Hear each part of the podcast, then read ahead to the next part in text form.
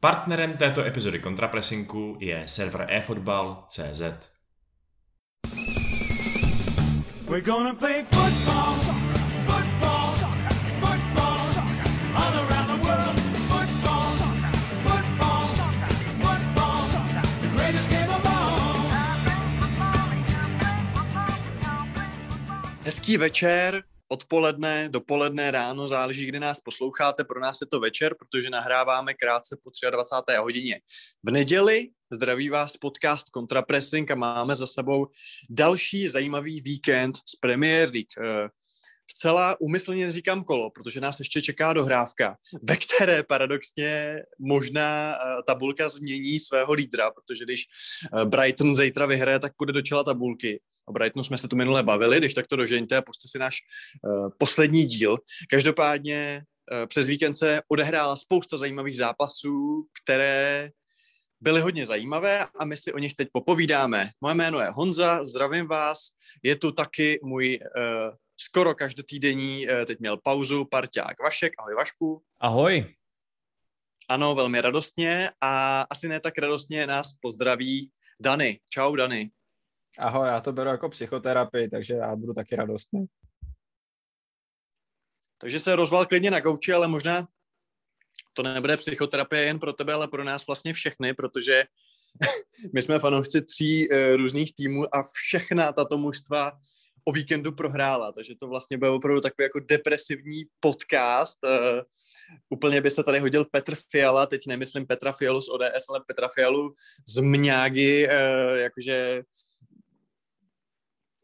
marně si vzpomínáme, co jsme před tím víkendem chtěli, možná nic tak zvláštního, ale tohle teda ne, protože Chelsea prohrála v Manchesteru City v tom šlágru kola, uh, Tottenham dneska slavně padl na Emirates a možná asi nejvíc překvapivě Manchester United zaváhal s Aston Villou. A čím začneme, Vašku? Já si myslím, že když máme tu neděli a ta neděle totálně jednoznačně patřila severolondýnskému derby, tak bychom měli vykupnout tímto mm, velkolepým zápasem, který se teda čím dál tím méně často hraje o výšiny tabulky, nejinak tomu bylo i tentokrát, protože když se podíváme na současnou tabulku eh, v Premier League, tak oba ty týmy jsou vlastně na devíti bodech na desátém a jedenáctém místě, což se stalo díky tomu, že Arsenal dneska vyhrál.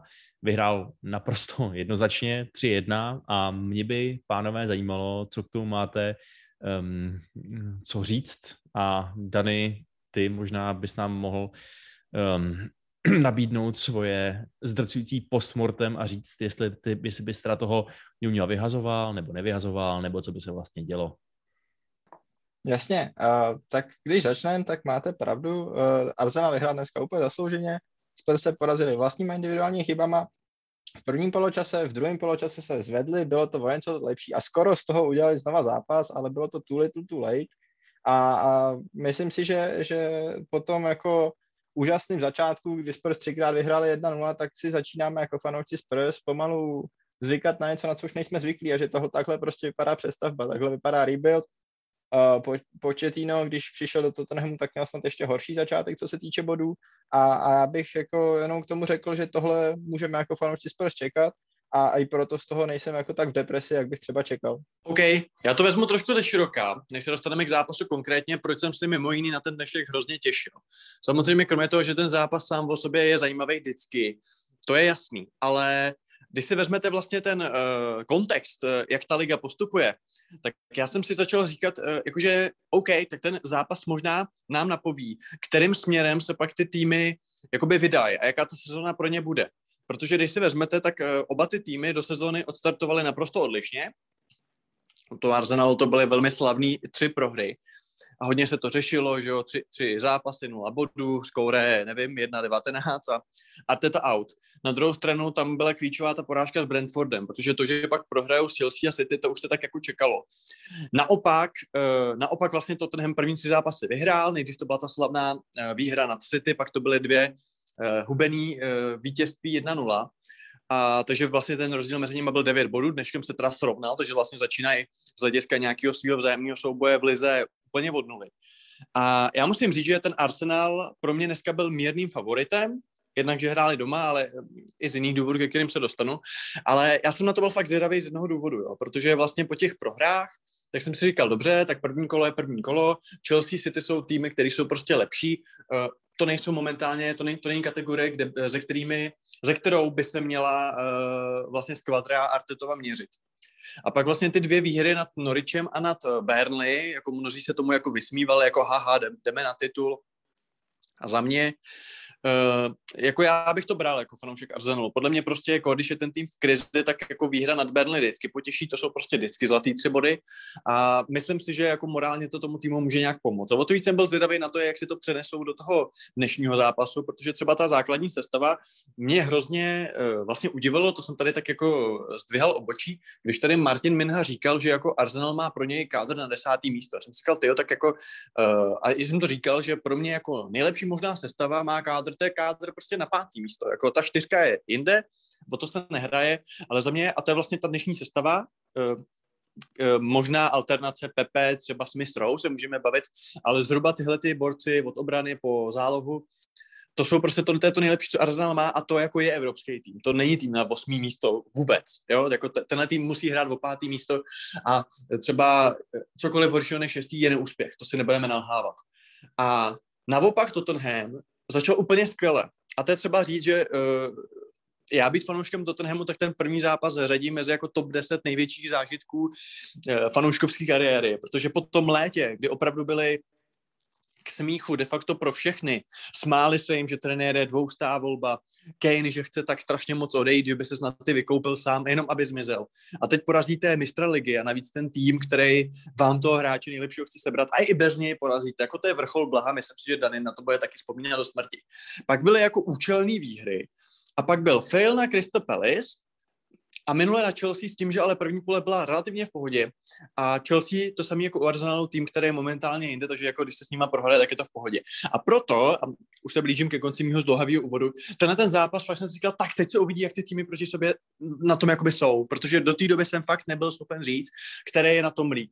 Dneska to vyznělo jednoznačně pro Arsenal. Skvěle trefená sestava, skvělý Smith Rowe, skvělý Saka, který opravdu ukazuje, že on je možná trošku ve stínu Mounta Foudna, když se bavíme o těch jako mladých dvacátnicích anglických, možná z nich bude nakonec on nejlepší, protože jako ten jeho gol to byl jako lahůdkový. A rád si s váma třeba povídám o tom, jaký vůbec bylo to jeho nasazení na toho pravýho křídelníka, že jo, jakoby, jestli možná to je nějaký recept a už tam bude třeba hrát uh, místo Pepe Hora do smrti, že většinou hrál vlevo, jo, nebo by byl braný hlavně jako levej back, nebo jako levej wingback, levej, levej křídelník. Uh, hodně se mi líbil Ramsdale, jako to je taky taková ta pohádka toho vysmívaného, že, jo, že jako Ježíš Maria, brankář, který všude se stoupil, tak prostě přijde za 30 mega a myslím si, že Leno bude mít jako velmi solidní konkurenci.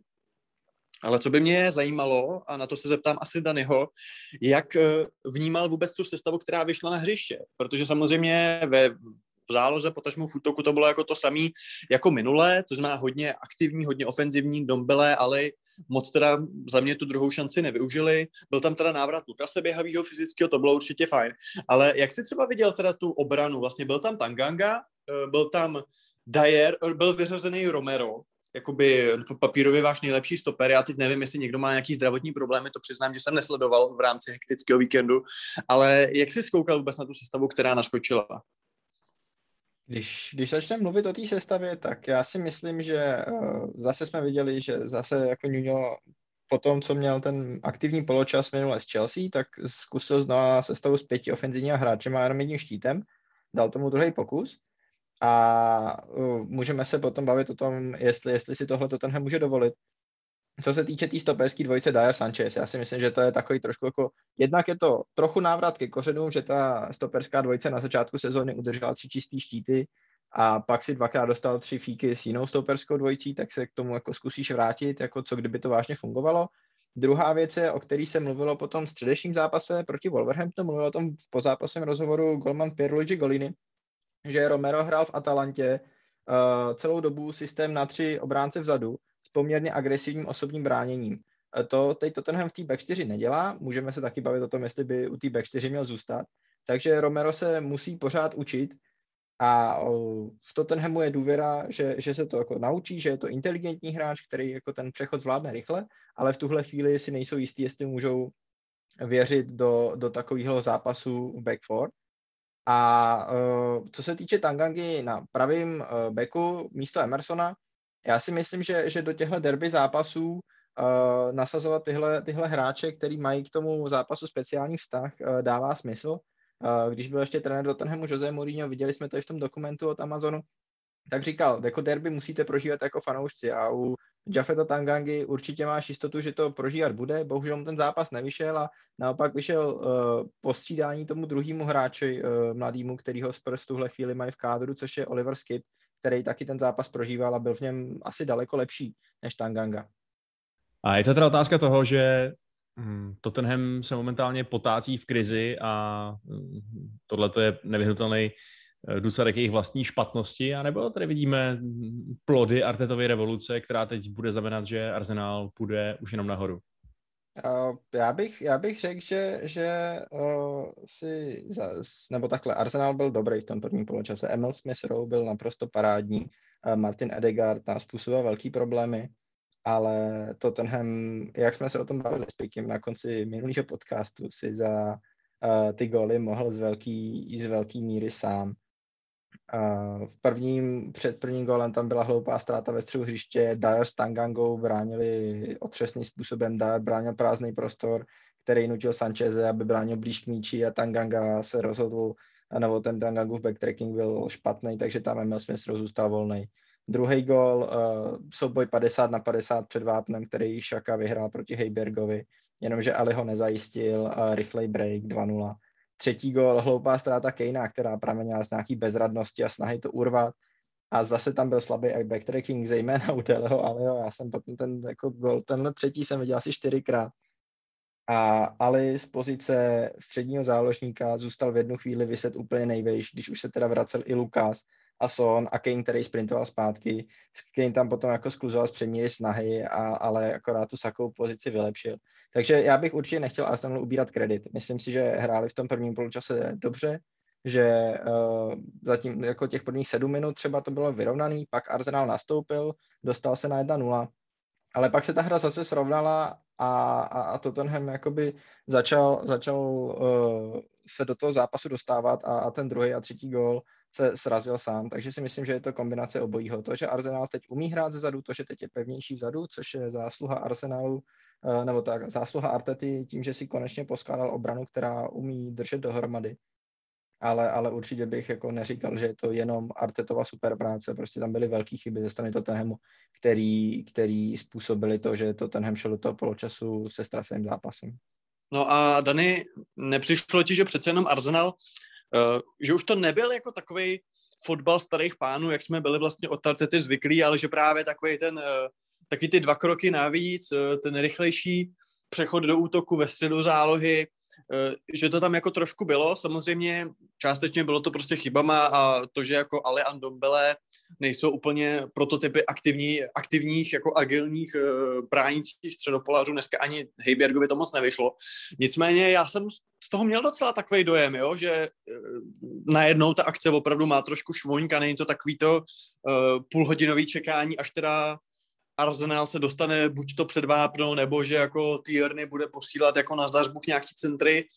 Ehm, jsem moc optimistický, anebo jsem tam jako viděl opravdu nějaký progres trochu, protože třeba ten Edegor samozřejmě vode dneska jakoby v rámci té podhrotové trojky ve stínu Smitaraua a Saky, že mají oba jedna plus jedna, jestli se nemýlím, že ale ten, ten Edegor, nebo Odegor, nebo Odegard, nebo nevím, prostě Martin z Norska, jako on je opravdu jako ta moderní desítka, on prostě si umí podběhnout, má to, má to voko, umí dát tu přihrávku, umí tu hru zrychlit jako na jeden, dva doteky, jo? že netrvá mu to prostě půl hodiny. Uh, když to srovnal třeba s Daným Sebajosem, který taky hrozně chtěl být jako kreativní, ale prostě bohužel to bylo tak na Českou ligou, jako uh, tím tempem, tak uh, za mě opravdu ta trojka je jako skvěle fungující a i vlastně Jacka, jo, to, že Jacka umí dát progresivní pas, to prostě víme. Tak jako, když zůstaneme chvíli teda u Arsenalu, tak jako pochválil bys přece jenom aspoň trochu toho rivala, že uh, na takovým tom uh, rychlejším módu ofenzivy nebo uh, vůbec cesty balonů od jedné brány k druhý trošku zapracoval. Jo, určitě. Já, já jsem říkal, že nechci Arsenal ubírat kredit. Já si myslím, že, že dneska hráli dobře. Ty si říkal, že máš pocit, že ta jejich první jedenáctka je tým na boj o pátý místo. Já si myslím, že přesně uh, ta jejich první jedenáctka už začíná vypadat hodně dobře.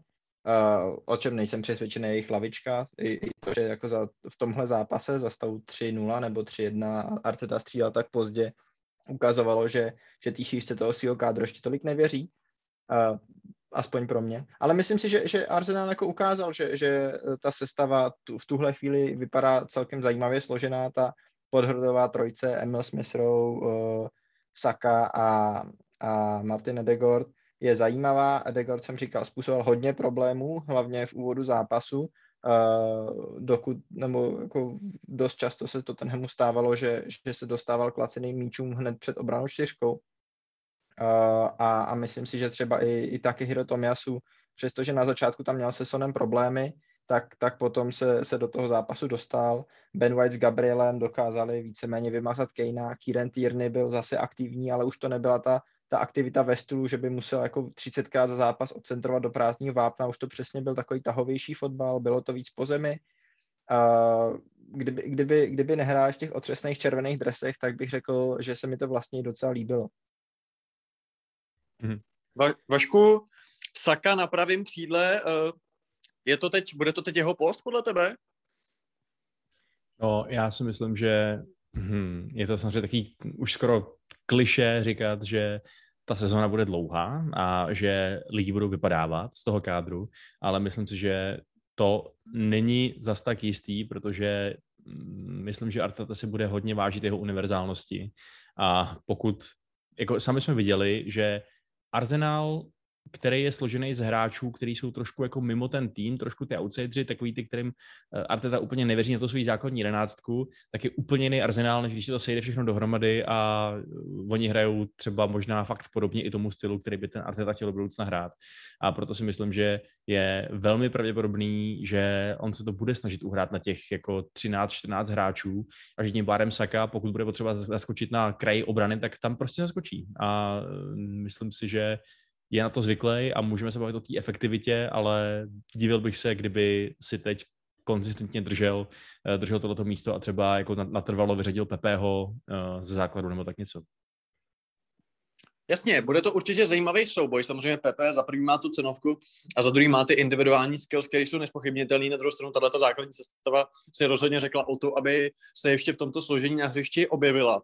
Když to možná zase přepinknem, ke kohoutům, tak uh, ty si tady zmínil Skipa, který podle mě si jednoznačně řekl o místo v základu vlastně v příštím zápase. Ostatně já jsem po něm, po jeho přítomnosti volal už minule. Uh, Dany, co Brian Hill, jak se ti tento imitátor Howarda Volovice líbil po svém příchodu na hřiště a jak to vidíš s tím do příštích zápasů? Mně se, mně se Brian hodně líbil. Já si myslím, že on samozřejmě Spurs s ním chtějí být hodně opatrný. Nechtějí si, myslím, dělat tu samou chybu jako se Stevenem Bergwinem, který ho do té Premier League hodili nepřipravenýho, on se, on se z toho jako dost dlouho zpamatovával. A, a myslím si, že, že Hill, když dneska přišel na to hřiště, tak to rozhodně oživil, byť to bylo 3-0.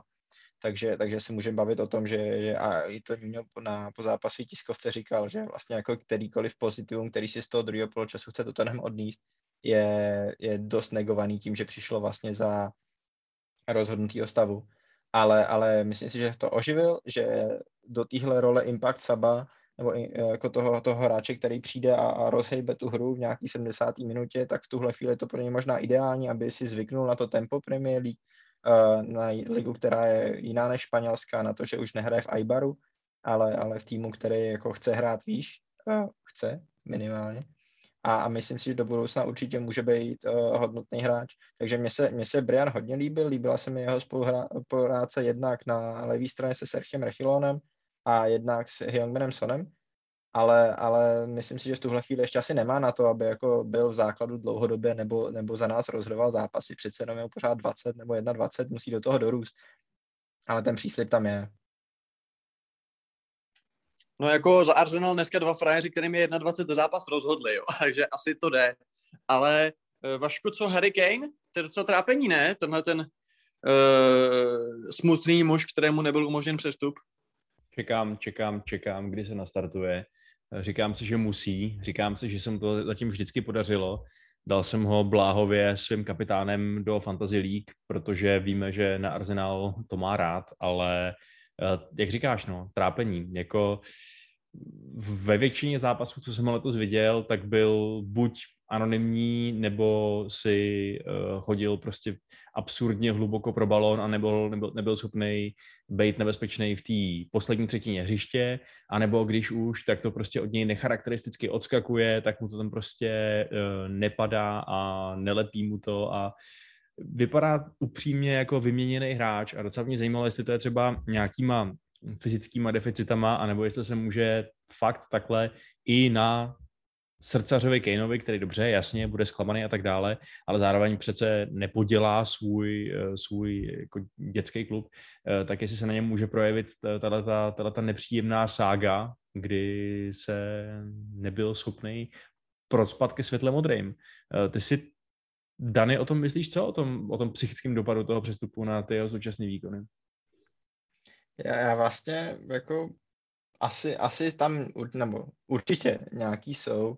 Uh, je vidět, že, že není v pohodě. Myslím si, že dneska se oproti minulému týdnu dařilo víc zapojovat do hry, ale, ale pořád, pořád vypadá, že, že v tom, že není v rytmu, v kterém by potřeboval být. Tam přece jenom s Tottenhamem ještě absolvoval přestože už je v tom týmu zpátky měsíc, tak ten měsíc byl narušený reprezentační přestávkou, různýma evropskými soutěžema. On s tím týmem pořád absolvoval minimum tréninku.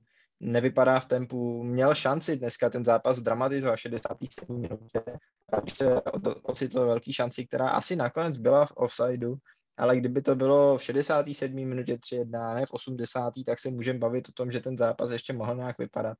Uh, myslím si, že Kane se strašně snaží. Bylo to vidět před tím třetím gólem, jak to tako uh, se snažil něco vymyslet, pak ztratil balon, pak běžel dozadu jak urvaný. Já myslím si, že strašně chce, že ho to samotného štve, že se mu nedaří. A, a to, to pro mě osobně jako pozitivní znak, jo, že, že v tom zápase s Chelsea dost často vypadal, že ho to ani nebaví. Tohle bylo derby, tohle byl zápas, který byl o něco víc, ale, ale myslím si, že, že ten Kane byť to je možná pomalejší návrat uh, do, do normálu, který bychom chtěli, nebo uvidíme, jestli se vůbec dokáže vrátit na tu úroveň, na, na který byl. Ale, ale myslím si, že dneska, uh, byť to zase byl relativně chabý výkon, tak už tam aspoň byla jako nějaký jako náznak jiskry. Uh, možná, možná teď jako hledám na té prohře 1-3 uh, nějaký, nějaký pozitiva, který tam nejsou, ale, ale já bych asi z výkonu Harryho Kanea, uh, z výkonu izolovaného bych samotný, uh, bych nadšený nebyl, ale, ale asi bych řekl, že ten jako progres, který za ten týden udělal, je, je směrem k lepšímu. Takhle bych to řekl. V poháru dal v týdnu gol proti Wolverhamptonu. A může to trvat díl, než bychom chtěli, ale já třeba věřím tomu, že po té příští reprezentační přestávce už bude aspoň na 80% svojí předchozí výkonnosti. Tak Dani zní... Jo, promiň, promiň, Vašku. Jo, Dan zní relativně optimisticky, to je hezké slyšet, že mu zjevně ta terapie pomáhá. Uh, vlastně, jak to vidíš eh, s formou Kejna, případně třeba právě i s trenérskou židlí, Spurs a tak dále? No já si do toho trošku naroubu, na co jsem se chtěl Daniho zeptat. Co se týče Kejna, tak uh, já vlastně nevím jako já jsem tady, když jsi tady ty minule nebyl, tak jsme se bavili o té kacířské myšlence, jestli vlastně nejlepší front free uh, Spurs není Lukas, Son a Bergwijn, tak jako je to otázka, jestli by třeba Chill, kdyby byl hodně dobrý jako toho Kanea vystranil ze sestavy, asi je to blbost. Asi Kane, dokud bude chodit po obou nohách, tak v té sestavě bude. Uh, já si taky myslím, že jako není ten typ hráče, že by se na to vybot, jako že prostě bude chtít hrát dobře, jeho pomalejší rozjezdy plus samozřejmě nějaký lack of fitness z eura je taky možný. Já si taky myslím, že jako si těch 15-20 gólů určitě dá a ještě se do toho dostane. Nicméně do budoucna stejně nejsem úplně přesvědčený o tom, jak vlastně ten herní styl uh, Nunovo jde dohromady s to, tím jeho, ne, on není pomalej, ale je prostě pomalejší, není prostě tak rychle jako ty tři. A ve finále možná je pravda to, že se skutečně tak dobře naučili hrát bez toho Kejna, protože s tím celý léto počítali, že už se tam tak úplně nehodí. Ale co se týče židle, tak já bych určitě Nunia nevyhazoval. Eh, samozřejmě můžou se objevovat názory, že to je tým prostě, že to je trenér prostě pro tým jako z průměru ligy, že na to tenhle nemá.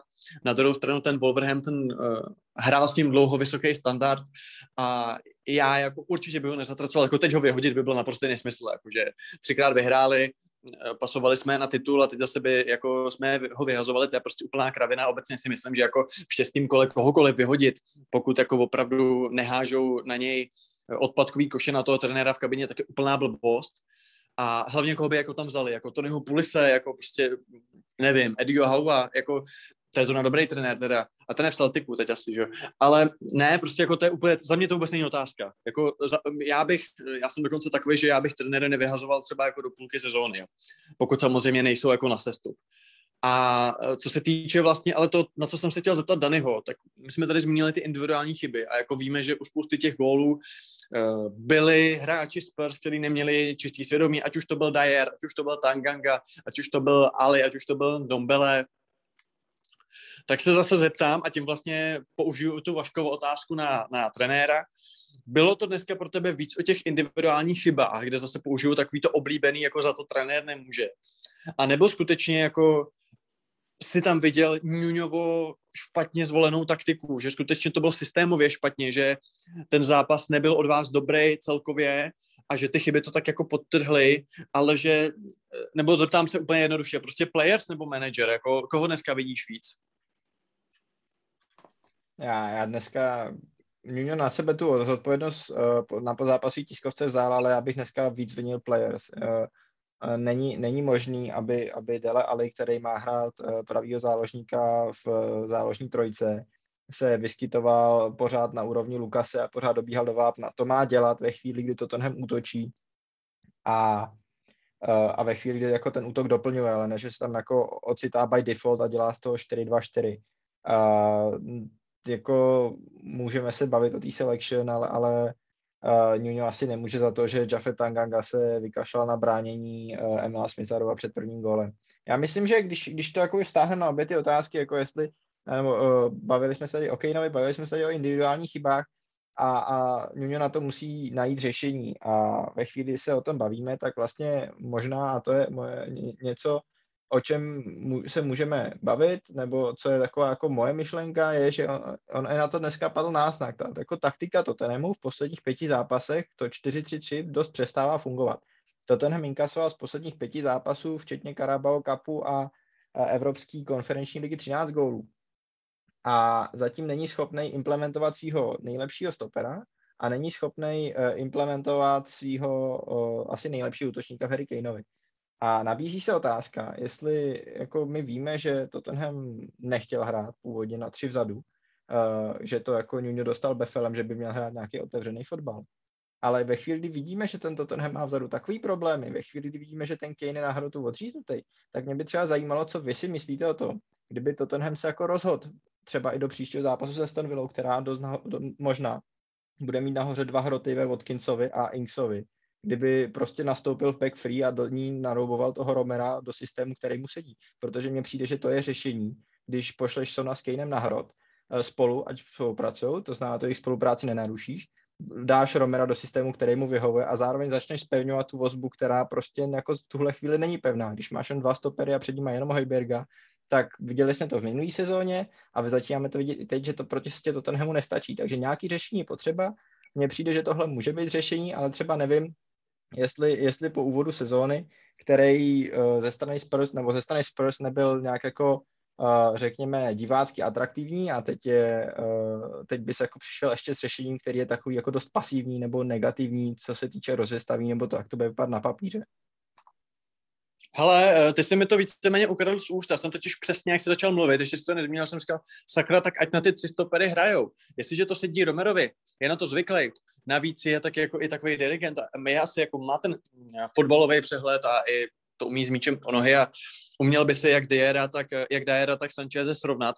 Notabene Sanchez jako taková ta známá nášlapná mina by možná v té třístoperské dvojici, trojici byl jakoby uh, méně nebezpečný, tak já bych na to přišel. Já bych se to fakt nebál. Uh, co se týče wingbacku, tak region, uh, region je dost útočný, že jo, uh, Emerson teď taky, jako Tangangu bych samozřejmě na wingbacku nehrál, ale a za mě to jako není blbost, ale stoperské, teda centr, centr dvojice, Heiberg, Skip, jo, může se s ním stahovat vlastně Kane z útoku, že jo, jakoby drop deep, a vlastně na křídlech máš, na křídlech máš uh, třeba Lukase Asona, že jo. Jako jasně, někdo může říct přesně, že je to jako nedostatek kreativity, na druhou stranu, jakoby teď tam kreativita v dva zápasy po sobě byla a jak to dopadlo, že jo. Byly tam Ali, byly tam Dombele a podle mě, a byly tam i Loselsu, vlastně tam byl minule, že jo. A vlastně podle mě to byla víc jako lenost a víc jako pasivita a víc ztráty míče a víc taková neukázněnost, nežli, jako, nežli, nežli uh, nějaká kreativita. Takže já bych se to třeba vůbec nebál, hrál bych fyzicky a hrál bych jakože pasivně, ale hraje tohle rozestavení Chelsea, že jo? tak jako proč byste se to báli hrát vy? A já osobně bejt Nunem, tak do toho jdu. Nevím, co Vašek. Jo, jako tak uh, asi, jestli tady jsou ještě nějaké otázky ohledně toho, že by šéfové hierarchie Tottenhamu neradi hráli na přesně v pouzovkách defenzivních pět obránců, ačkoliv všichni víme, že jako to ve finále může být hyperútočný, hyperatraktivní systém, tak uh, bych akorát tak jako poukázal na současnou situaci třeba v Barceloně, že jo, kde prostě přesně Kuman hraje co může hrát momentálně s tím totálně uh, zdevastovaným kádrem a stejně prostě ho budou všichni fanoušci a, a ředitel jebat za to, že nehraje hedvábnou 4-3-3 jako v dobách Messiho, no. takže uh, občas mi přijde, že uh, že kdybychom se odstli my fanoušci, případně oni, ředitelé, v botách toho kterého trenéra, tak by by viděli, že ten pragmatismus prostě někdy je ta správná cesta, spíš než nějaký ideály a, a jako atraktivně znějící slovíčka. A možná ještě bych se teda, eh, když se teda přenos, přeneseme do bod teď eh, Arona Ramsdale'a, eh, teď jak jsi řekl, to, mluvil o těch botách, tak jsem si vzpomněl na Daniela Ricarda a jeho nechutný pódiový rituál, ale o Formuli Indy. Co ten Ramsdale, jako Vidíte ho teď jako reálně konkurenta Lenovi i třeba v této sezóně skutečně o post jedničky, Václave?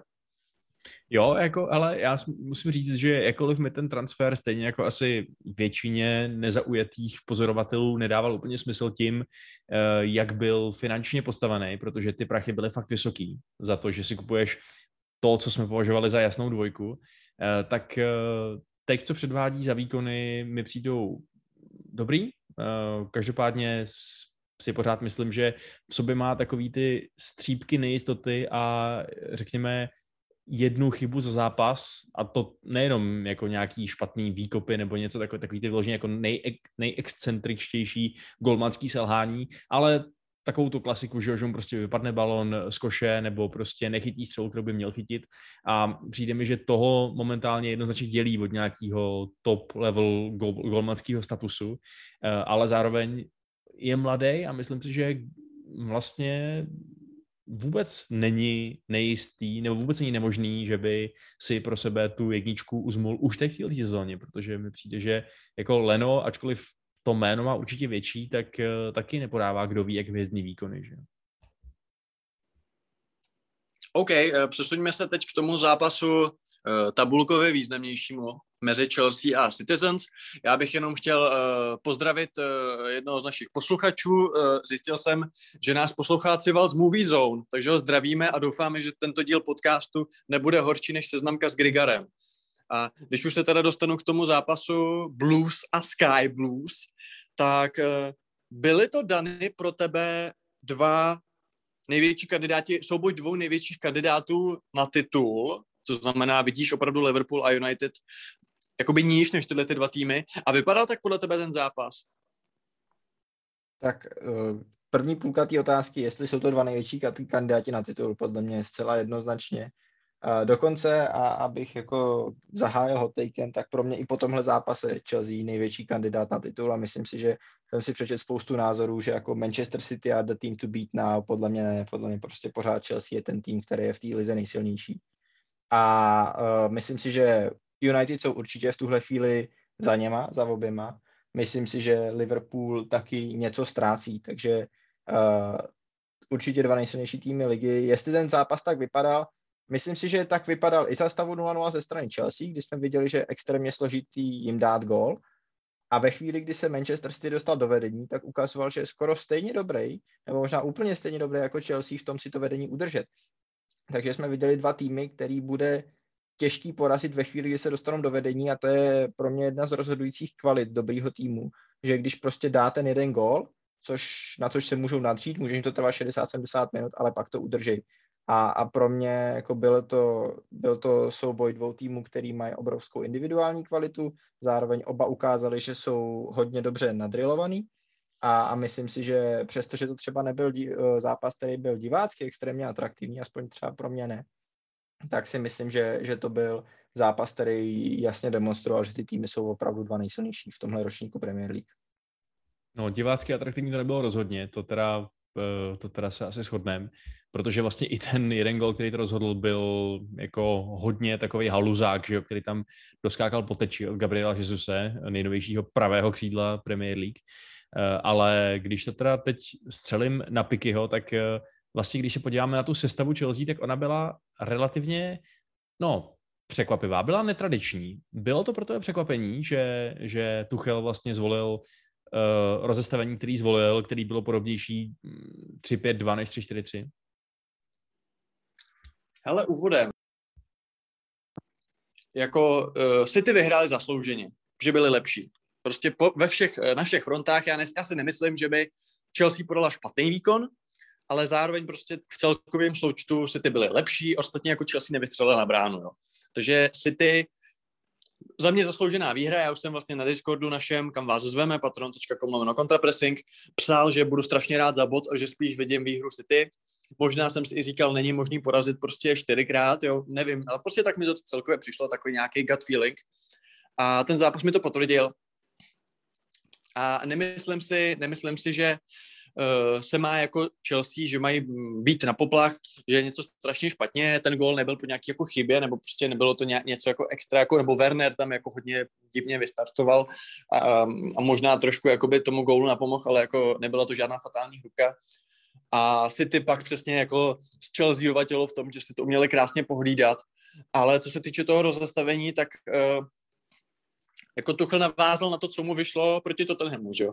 Tam mu tohleto vyhrálo zápas, získal střed pole, možná si říkal, uh, že, že Guardiola bude chtít, uh, bude chtít uh, za, taky to jakoby obsadit, že tam budou mít silný jména, že tak byl tam Rodri, byl tam Bernardo Silva, byl tam Gindoan a obecně víme, že oni těch středáků mají jako strašně moc, že jo, oni vlastně Grealish a Foudna hrajou na křídlech a jsou to v podstatě středoví hráči, tak uh, se asi snažil na to navázat a vlastně ten prvek s tím kantem tam znovu přenést, tentokrát to asi úplně nevyšlo. Uh, upřímně, já moc jako ani nemám asi jako co vytknout, jo, protože ten zápas se jako ne, moc nepoved, nevyšel, ale zároveň uh, asi tam nebylo nic zase tak jako, že by, jako, když si vzpomenu třeba na Saula, jak se mu nepovedl ten první půl a šel dolů v lize, tak eh, jako já jsem tam nic tak jako, já bych asi neměl tam jako, jako dobře Alonso hrál blbě, jo. Můžeme se bavit o tom, jestli už není čas, aby se Chilwell pomalu jako dostával zase do hry, protože Alonso potom, co byl jako možná nejlepší na hřišti proti uh, proti Spurs, tak jako teď byl jako hrozný. A zase to byla ta druhá stránka toho Alonza, která bohužel jakoby nikdy nevíš v tomhle velkém zápase, která, uh, která ta kulička ti padne na té roletě, jestli bude jako nejlepší na hřišti, anebo jestli bude nejhorší na hřišti. Tentokrát to bylo to druhý. A Jinak k té sestavě hrál vlastně Werner, to mi taky dávalo smysl, protože to, že Havertz bývá trošku jakoby lí, ne línější, ale prostě ve srovnání s Wernerem, Werner je větší běžec a je prostě jakoby aktivnější, tak mi to i dávalo relativně smysl, že jsem si říkal, jo, v pohodě, tak jako konec konců Werner umí hrát ve, dvo, ve dvojici s útočníkem, ať už je to Poulsen, že jo, tak jako teď tam má Lukaka. Jako vlastně asi, kdybych s tím Tuchlem, kdybych mu měl dávat nějaký jako uh, talk po tom zápase, tak asi bych mu extra nic jako nevytknul, jo. Jako nemyslím si, ten zápas samozřejmě trošku ovlivnila ovlivnilo zranění, zranil se James, musel tam Thiago Silva, tím pádem Silva se přesunul uh, do prostřed uh, stoperský trojice, Christensen se přesunul na pravýho stopera a na RVB se přesunul Aspy, což mimochodem zase vypovídá to, co já říkám dlouhodobě, že prostě Hudson Odoj měl odejít hostovat do BVB, měli ho pustit uh, vedení, protože prostě jako na co tam je ten kluk, protože ten kluk jako uh, v útoku je před ním jako šest hráčů uh, nebo sedm hráčů, v, v to, v, na tom právě wingbacku někdo na říkal, že jako dvojka není, dvojka je evidentně Aspy. A bohužel ten Aspy prostě, on je, on hraje chytře, jo? on je vlastně jako mazaný, on umí, umí, umí jakoby to hrát jako v pokročilém věku, ale tu rychlost prostě nemá. Jo, a když proti tobě jsou prostě hráči City, uh, tak občas se to jakoby projeví, teď taky jako finále ligy mistrů hrál skvěle, ale prostě taky je to už hráč spíš jako pro mě do rotace, anebo na toho pravýho stopera, než do základu jakoby na kraj. A upřímně řečeno, nevím, jako byl jsem jako zklamaný trochu, samozřejmě chtěl jsem aspoň ten bod, ale asi bych z toho nevyvozoval závěry, no. Jako přiznám se, že City vyhráli zaslouženě, naprosto ukázali, že prostě jako Jesus byl skvělý, jo, jako ať už ho dá teda Guardiola na hrot nebo na to pravý křídlo, prostě fakt hraje dobře a, a říká si o to, jako, že hele, já jsem tady, jako, že vem se, jak se ten kluk musí cítit, když celý léto čte, jak hrozně ty chce útočníka, jo, a říká si sakra, tak já jsem tady, jo. Koho nahradíme, koho, koho nahradí, jak nahradíme Aguera, jo, a ty jsi tam tři roky už. Tak myslím si, že si říká o to, že jako na to jako má, Eh, skvělý byl Bernardo Silva, což je taky vtipný, protože to je taky další hráč, o kterém se vlastně říkalo, že jako je na odchodu, že vlastně přišel Grealish a potenciálně, kdyby přišel vlastně ten Kane, tak jako, že jako ho je třeba prodat, tak jako za 60 mega někam dáme Bernarda Silvu, taky hrál výborně, byli skvělí bez míče, byli strašně aktivní, hráli skvěle jakoby systematicky, jako fakt se potkali asi dva nejlepší trenéři v lize, i když jako Klopp ukazuje, že je taky samozřejmě výborný a jako Liverpool jako takový ten třetí až čtvrtý trošku vzadu, tak jako taky o ten titul bude asi hrát, vypadá to. Ale jinak si myslím, že to byl jakoby vlastně takticky velmi kontrolovaný zápas, který proto byl prostě nudný. Jako když se to srovnáme s tím dneškem, tak to je nebe a dudy, ale to asi vyplývá z charakteru těch zápasů, síly těch týmů a já si myslím, že oba ty týmy relativně šly do toho spíš jako neprohrát a ve finále možná, kdyby nebyl ten jeden zmatek před tím tím, tak to mohlo skončit 0-0 a nikdo by se nedivil. Jak to viděl ty, Vašku? Přišla ti Chelsea jako špatná, nebo bylo tam něco, co bys buď Tuchlovi, anebo konkrétním hráčům vyčet? Ne, tak přišlo mi, že narazila na Manchester City ve fakt vynikající pohodě teď. No. Uh, jako nejsem si úplně jistý, jestli bylo zase tak moc šťastný jít na těch, na ty, řekněme, tři holding midfieldery, ačkoliv jasně Kanté a Kovačič jsou daleko víc jako box to box, eh, ale, ale i tak eh, možná, že nějaká taková trošku větší dynamičnost přesně i z těch křídel, by uh, mohla být nepříjemnější, že jo, přesně té středové řadě, ve který sakra vedle toho Rodryho, což je teda defensivní záložník, hraje Kevin De Bruyne a Bernardo Silva, že jo. A bylo teda celkem zajímavý pro mě i to, že Grealish opět pokračoval na tom křídle, ačkoliv teda ho údajně kupovali do toho středu zálohy, tak se mu hrozně daří jako takhle. Pro mě to bylo zajímavé i v tom, že jsme vlastně viděli zápas dvou hráčů, kteří stáli neskutečný peníze, Romela a Jacka Grealishe, a oba dva prokazují, že za ty prachy stáli. A Lukaku to tentokrát úplně nepotvrdil, že jo, protože prostě u toho útočníka se víc dá na ty góly a na tu černou práci, kdy se tam běž, jak kladivo se, eh, se trochu zapomíná, ale u toho Grealishe prostě jako musím říct, že je to fakt talent od pána Boha. No. Přijde mi, že je, jeho kontrola balónu, jeho schopnost eh, ten míč prostě nestratit a rozdat ho chytrým, jako užitečným způsobem je, je prostě neuvěřitelná a, eh, a souhlasím s tím, že se díváme na dva největší kandidáty v boji na titul a že si myslím, že to ani nebude těsný uh, oproti těm ostatním, a to včetně Liverpoolu. Ano, na, Rom- Romelovu práci, na Romelovu černou práci by se určitě zapomínat nemělo. Dany, eh, tedy by si byl tuchlem, tak eh, co by si si řekl po tom zápase, že jsem udělal špatně? Hele, já nevím, jestli bych si řekl, že jsem udělal něco špatně. Já si myslím, že Chelsea do toho zápasu, jako říkal si to správně, šla s taktikou neprohrát. Při absenci Tiaga Silvy jsem i relativně chápal to, že chtěl Tuchl vystužit střed. Myslím si, že Uh, že to byl jeden důvod, že teda neměl toho svého nejlepšího stopera. A druhý důvod byl uh, zcela evidentně to, nebo ne zcela evidentně, ale myslím si, že Tuchl se i, i poučil z toho zápasu s Arsenalem, který se hrál Manchester City, kdy viděl, že když nechá ve středu hřiště jenom dva hráče, uh, a to se mu stalo i v zápase s Tottenhamem, tak uh, ztratí kontrolu. To znamená v té snaze jakoby ne, nedat Manchester City kontrolu na středem hřiště a zároveň vystužit to svoji zadní vozbu, tak uh, si myslím, že tam jako správně naskládal dvě řady po třech. Uh, myslím si, že měl vlastně jako relativně dobrý plán přechodu do útoku, kdy to hrál uh, La, uh, Romelovi a Wernerovi do nohy a snažil se, aby, aby se tam potom rychle otáčeli a chodili do breaku. Jestli, jestli byla něco chyba, tak se můžeme bavit o tom, jestli Marcos Alonso je tenhle hráč pro velký zápasy. Protože on odehrál v téhle sezóně že šest zápasů, čtyři odehrál skvěle a pak ty dva velký, to znamená proti Liverpoolu a proti Manchesteru City odehrál uh, relativně špatně, nebo proti City byl uh, relativně mizerný a proti Liverpoolu zavinil tu situaci, po který šla Chelsea do desítí kopala se penalta.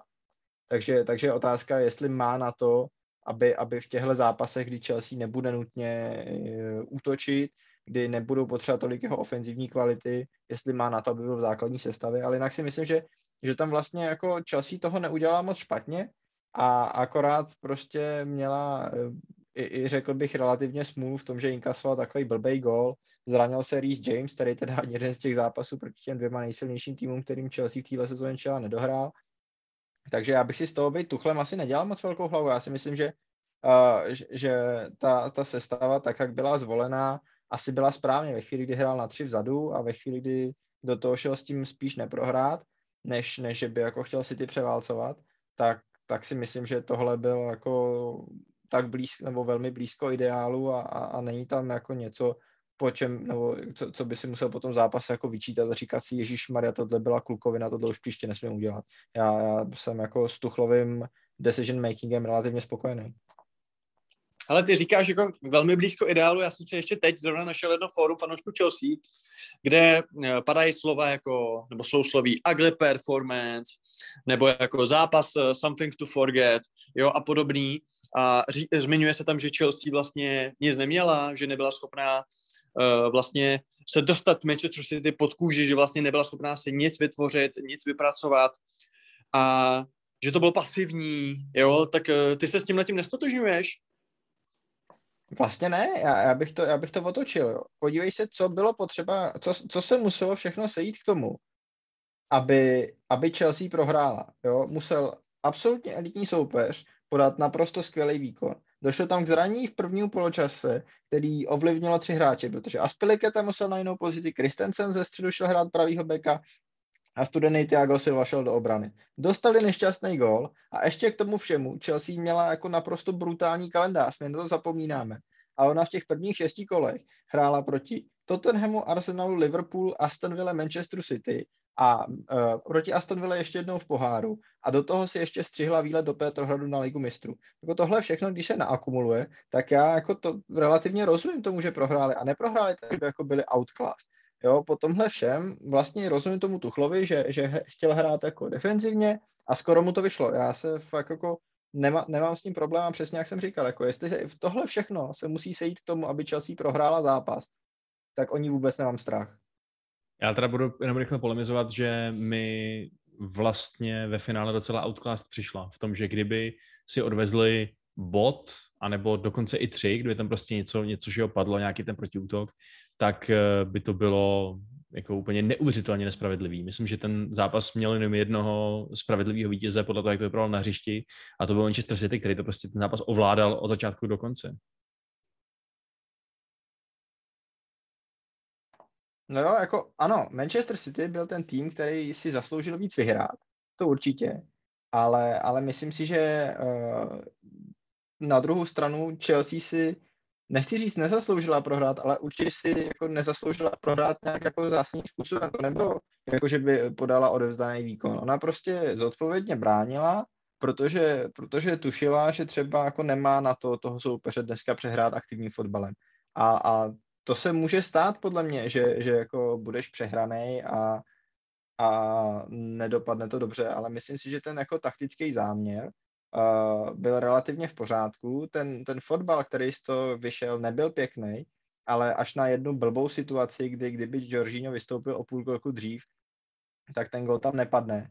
Tak vlastně ten Manchester City jako taky se na ten gol příšerně nadřel. Takže byli outclassed, ale byli tak outclassed, že prohráli 1-0. Jak jsem, já, já si pořád myslím, že to prostě jenom ukazuje, jak jsou strašně silní. No a ty jsi tady, Vašku, chválil Lukaka. Ty si teda myslíš, že s Havercem tu svoji roli na hrotu zvládli dobře, nebo uh, jak jsi viděl vlastně tu, teda, tu ofenzivní dvojici Chelsea? Eh, s Wernerem, ne? Teda, pardon, s Wernerem, jo, jasně, no. Jo, no hele, jako um, Lukaku, myslím si, že u něj byl vidět takový ten jeho uh, prohřešek nebo ne, neblahý zvyk, který byl patrný třeba i v jeho letech v Manchester United, že on, když nemá úplně svůj den, tak ty míče od něj prostě fakt docela blbě odskakují. Já už jsem to říkal ohledně Kejna a uh, u toho je to extra nezvyklý, že jo? protože to je technický mák k tomu, že to je zároveň ještě uh, vynikající zakončovatel, ale Lukaku prostě nikdy asi nebude úplně excelentní technik a když mu zrovna ten den nevíde, jakože mu podle mě uh, úplně zase tak moc nevyšel ten zápas, tak jasně, on bude nebezpečný, on bude dělat uh, i stoperům ch, kalibru Diase a Laporta problémy tím, jak je neskutečně silný, ale je, je blbý, že útočník, který má tak hrozně málo podpory ze zálohy, která, jak už tady zaznělo, byla řekněme negativně nebo defenzivně nastavená, tak si prostě potřebuje o to víc, o to líp poradit s každým tím míčem, který k němu jde. A přišlo mi, že to bylo to, co teda jako hodně chybělo, no, že vlastně on úplně nepodržel ten balón, úplně nepomohl tomu týmu v tom, eh, aby, aby udržel to, eh, ten míč a umožnil jim vlastně narušit ten místy relativně jako drtivej, nebo eh, jasně, možná ne drtivý tlak v tom, že by z toho byl déšť gólový střel na bránu, ale jako ten zápas jsme viděli, víme, jak to myslím, že jo, takže tam mi to trochu chybělo, no. A u Wernera, jako ta, taková jeho typická, mm, jeho typický výkon v tom, že je nebezpečný tím, jak je dynamický a průrazný a sám to strhává nějakou svou zbrklostí. Takže jako opět byly tam rozhodně takový dobrý znamení do budoucna, že by to mohlo fungovat, když s těm dvěma hráčům to líp sedne, ale tohle to prostě jejich den úplně nebyl. No. No, bylo to jako místo takový statický, jo, že vlastně se ani mm, ten Lukaku k těm míčům třeba tolik nedostal, že jo, třeba v, první, v tom prvním poločase. Možná tam chyběl Mount trochu, aby to jako provázal. Za prvý je lepší asi i defenzivnějc než eh, Lukaku s, s Wernerem, že jo. A jakoby tím, že se třeba stahuje vlastně do prostřed, jo, tím, že často vlastně, když jsme hráli s Mountem to 3-4-2-1, tak pak to bylo ale 3-5-2 v momentě, kdy eh, se bránilo, že Mount se jako stahoval. A jsem zvědavý, jak se to vlastně ta trojka, pokud to teda bude trojka, a předpokládám, že jo, že se tu vrátí, že jak se to bude vyvíjet, no. Jako mě tam třeba chyběl Pulišič, po, po 50. zraněn samozřejmě, protože si myslím, že ta jeho přímočarost by možná prospěla. Uh, každopádně uvidíme, jak to bude dál s Chelsea v dalších zápasech. Jenom, a jenom, jenom ještě dodám, že s přítomností Mounta v záloze, který by tomu pomohl, naprosto souhlasím. To byla přesně taky moje myšlenka, když jsem se ten hmm. zápas díval. No. no a co se týče, co se týče winnerů, tak uh, padl tady Grealish, možná kdyby měl ještě o něco lepší decision making, tak dá hat-trick. Ale uh, co se týče vlastně City, tak uh, jak teda vypadá teď Vašku z tvýho pohledu jejich jakoby ideální sestava? Jako je, že je tam Diáš a vedle něj stoper sezona zdravý, to jako víme, ale třeba ten střed pole a vlastně i ten útok, protože nezapomínejme, že je tam Mares, je tam prostě Ferran Torres, který se skvěle projevil v úvodu sezóny. A to jsou teď jako všechno lavičkáři, protože tam hraje Foden, hraje ten Grealish, tak uh, vidíš tam nějakou ideální sestavu, nebo tam bude prostě ten luxus, že na každý zápas bude jiná a stejně si ty vždycky vyhrajou? No přesně, jako bavíme se tady o týmu, který je asi nejdokonalejším um, příkladem v historii té pepovské rotace, že jo? protože on fakt jako zbožňuje eh, ten svůj tým prorotovávat, držet to čerství, uh, nechávat na hřišti ty hráče, který na to mají ty nohy v podstatě a myslím, že to bude určitě pokračovat, ale kdybychom se bavili o tom, jak by třeba poskládal momentálně sestavu, kdyby, kdyby měl před sebou nějaký finále poháru, že jo, nebo nějaký prostě naprosto klíčový zápas a rozhodl se nebláznit a nehrát bez defenzivních záložníků, tak eh, těch otazníků vlastně není zase tak moc, že jo? Jako asi bych tam momentálně určitě nechal ty dvě křídla, které jsou v takové formě, v jaký jsou. Grealish je prostě, jak říkám, neskutečný. Mrzí mě to jako fanouška United, ale, ale prostě je na jiný úrovni často mi přijde, než, než i ten nesmírně nadaný zbytek, uh, zbytek hráčů, který na tom hřišti pobíhají. A v té ofenzivní řadě samozřejmě je ta obrovská otázka ohledně té útočnické pozice, protože kor, když si ho jednoho typického hroďáka dáš na pravý křídlo, tak tam pak musíš dát falešnou devítku. A jestli to bude Foden, jestli to bude Ferran Torres, eh, jestli to bude třeba i jo, Sterling klidně, eh, případně uh, případně i hráči jako Mares nebo, nebo prostě tyhle ty všechny možný křídelníci, technicky šikovní, uh, který jsou schopní tuhle tu roli zastat, tak to si fakt vlastně ani netroufám odhadnout a, a myslím si, že jenom Pep a jemu podobní taktičtí géniové budou schopni si vyhodnotit, který z těch hráčů nabízí v, tý, v tom svém detailním skillsetu ten konkrétní správný mix na ten, na ten daný zápas. No. A co se týče jako víc vzadu, tak eh, je, ty už si zmínil toho Bernarda Silvu, který přesně jako znovu zrozený hráč, že jo? nebo já úplně nevím, jestli on někdy zase tak moc odumřel, aby se musel znovu zrozovat, ale přesně byl to hráč na odpis, což teda berme v kontextu toho, že je to City, který si může koupit koho chce a, a prodávat i hráči, kteří jsou vlastně docela dobrý. A do toho Kevin, um, vypadá to, že v této sezóně už bude podle mě prominentnější i ten Rodry, který uh, je teda trošku jiný hráč než Fernandinho, ale Fernandinho je taky asi jako 45 už pomalu, no, přeháním, ale, ale už, už je vlastně fakt starý a nebude to mít na to, na to ty nohy, aby uběhal všechno. Takže uh, jako vlastně by ta sestava mohla být docela blízká tomu, co by bylo proti té Chelsea, si myslím. Dany, vidíš v sestavě City, a teď se bavíme teda od středu zálohy dál, někoho, kdo by si v rámci svojí vlastní kariéry měl hledat jiný místo, protože tady si moc nekopne? Ale asi, asi ne, jako tam se bavíme o tom, že tam máš jako devět nebo deset super talentovaných hráčů ale vlastně nikdo, nikdo nějak jako výrazně nezaostává. Jo, máš, teda máš Kevina De Bruyneho, který asi, asi vyčuhuje. A máš Jacka Grealishe, který asi do té sestavy patří, když je zdravý. Ale jediný, kdo mě jako napadá, a, a, a to je možná škacíská myšlenka, vzhledem k tomu, že byl minulou sezónu jejich nejlepší střed, tak vzhledem k věku to začíná být Ilkay Gundogan protože jako, a, a, ale to je jenom proto, že teda jako trošku horvátovatí, jak jsme tady řešili před třema týdnama nebo kdy. A, a protože teda ta jeho fyzická kondice a, a věk jsou spíš překážky, než by, že by jeho fotbalová výkonnost byla nějak jako špatná. A můžeme se taky bavit o tom, že Márezovi začíná být 30, ale jinak tam jako není nikdo, kdo by nějak jako výrazně zastával. Jo? Torres asi nehraje tolik, kolik by chtěl, ale je mu taky 21 nebo kolik a, a může do toho dorůst. Foden taky mladý, takže nemá smysl, aby pokračoval někde nebo aby šel někam jinam ve chvíli, kdy se v tomhle kádru umí udržet.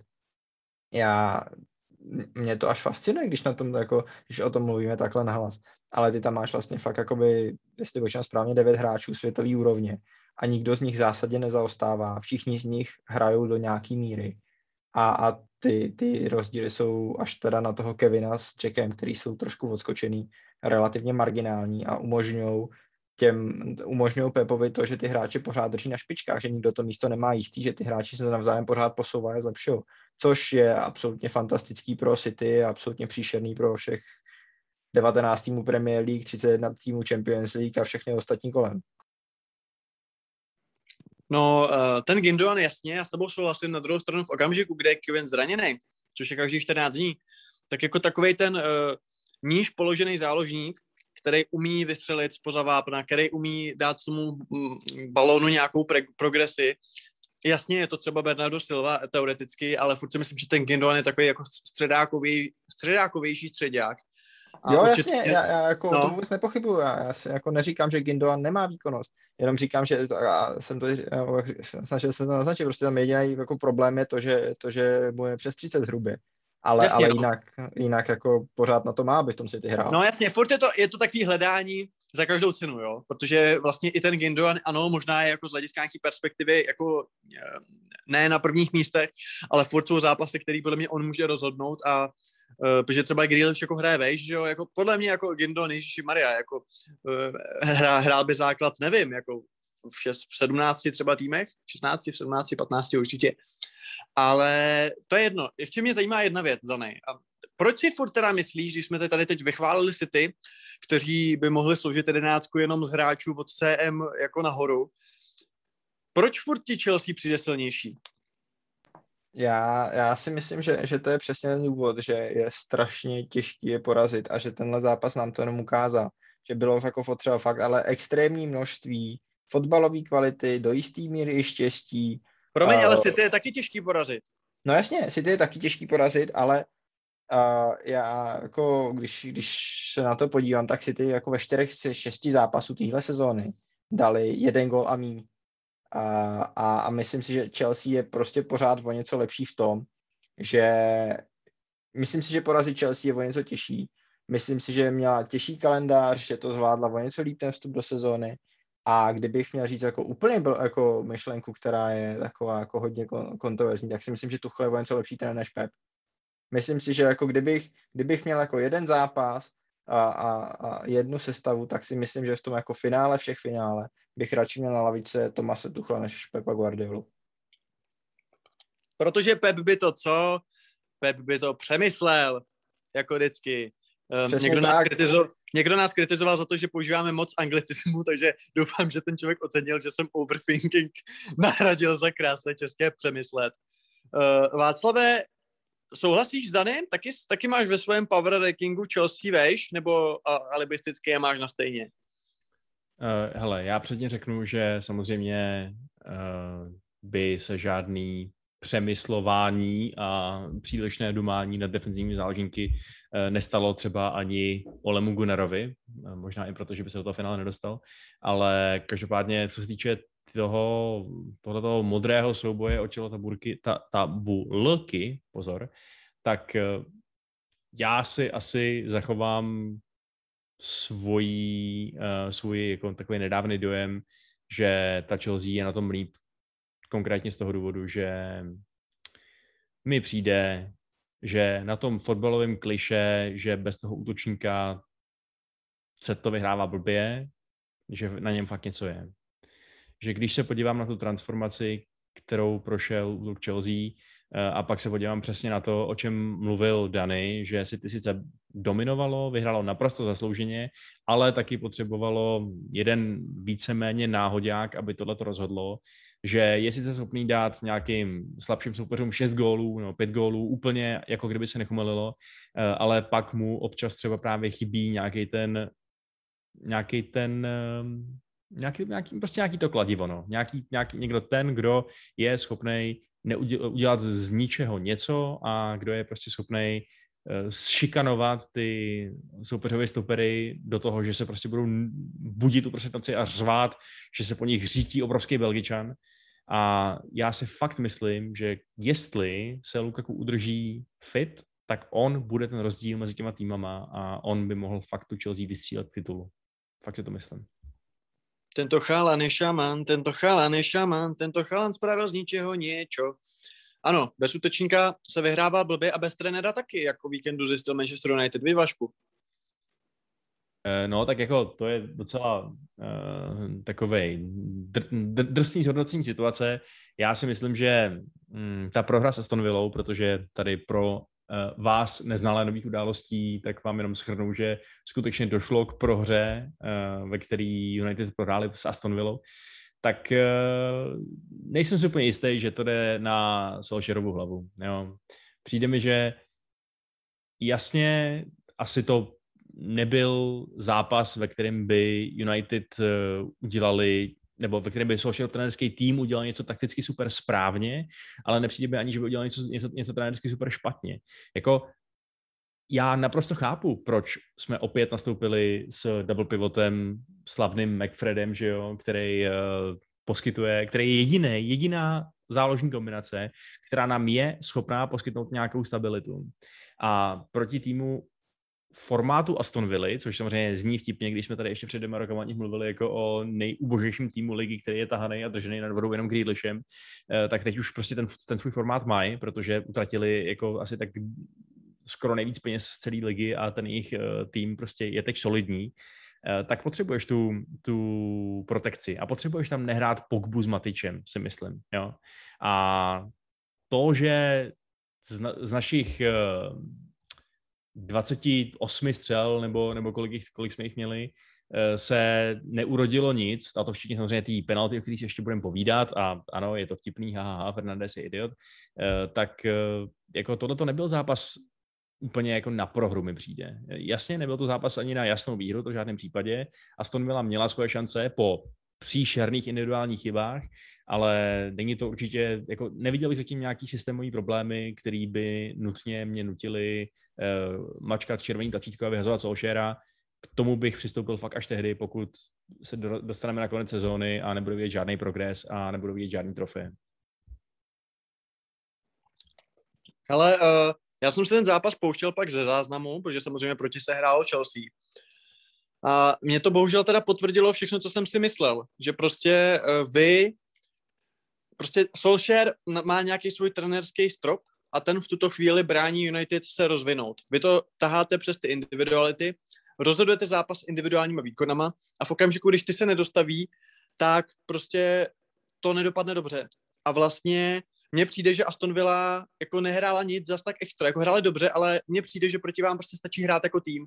Stačí hrát konzolidovaně, stačí hrát prostě uh, srdcem a samozřejmě takticky dobře a stačí to. I když jako se nebudeme bavit, že ta kvalita, byť Aston Villa jako hezky docela posílala po odchodu když tak je to úplně jako jiný svět proti United. A mně prostě přijde, když tady zmiňuješ jako Solskjaer, tak kdyby se jako ty pánové vyměnili lavičky, a prostě trénoval vás Dean Smith, já si myslím, že to nebylo horší. A myslím, že by to možná bylo i o trochu lepší. A to podle mě mluví jako samo za sebe a přijde mi, že prostě United, to je důvod, proč prostě já je neřadím to debaty o titul, jo. Řadím tam Chelsea City jednoznačně, možná i ten Liverpool, protože byť ten kádr mají jako nejslabší z těch tří, tak si myslím, že kdyby prostě se jim nikdo nezranil a kdyby prostě chytli nějakou vlnu a třeba Jota tam sázel hetriky, tak věřím tomu, že můžou v tom titulu ty title race dlouho být. Tak United tam z tohle důvodu prostě nemám, protože a nejde, nejde jenom o McFreda, když to si myslím, že je střed zálohy opravdu tak pro tým tabulky. Ale za mě tam prostě jako, jo, je třeba jako role Sancha je pro mě problematická, tak nevím vlastně doteď, co od něj pořádně Solskjaer chce. Uh, za mě je tam prostě už, už určitý taktický limit, no. Uh, Dany, rozsuď nás. Já, já myslím, že, že rozsuzování bude relativně rychlý. Já souhlasím s tím, co jsi říkal na začátku ty, že ten, ten systém je hrozně založený na individualitách. My jsme se minulý týden bavili o tom, že to je vlastně v pohodě, ale co není v pohodě je, že už tam není vůbec nic zatím. Jo, že ve chvíli ty individuality nefungují, tak tam není vlastně nic, o co by se mohl opřít. Tam nejsou nějaké jako secvičený signály po standardkách, tam není ani nějaký jako náznak systému. Tam máš prostě ve, vepředu čtyři borce, u kterých jako vyloženě na, na, na jako podle mě uh, Solskjaerova taktická příprava s tím dopředu je, že se jako na chodbu Old Trafford načmárá odčenáš a před zápasem se pomodlí, aby to prosím tentokrát vyšlo. A to, to jako já, já říkám, já nechci jako vůbec uh, zatracovat systém, který stojí na individualitách. Podle mě je to úplně v pořádku, takový týmy byly v minulosti úspěšní, ale, ale vyloženě mi překáží, že tam jako fakt není vůbec nic zatím. A co mi teda překáží ještě jako trochu víc, bylo, že, nebo, že, že tam teda jako pošle čtyři hráče, který mají být individuality, ale, ale oni jako jsou fakt až, až brutálně nesehraný. Mě v tomhle jako vynikal tenhle týden zejména Greenwood, který podle mě minimálně tři nadějné situace zazděl tím, že prostě nekoukal doleva doprava a, a šel si to svoje.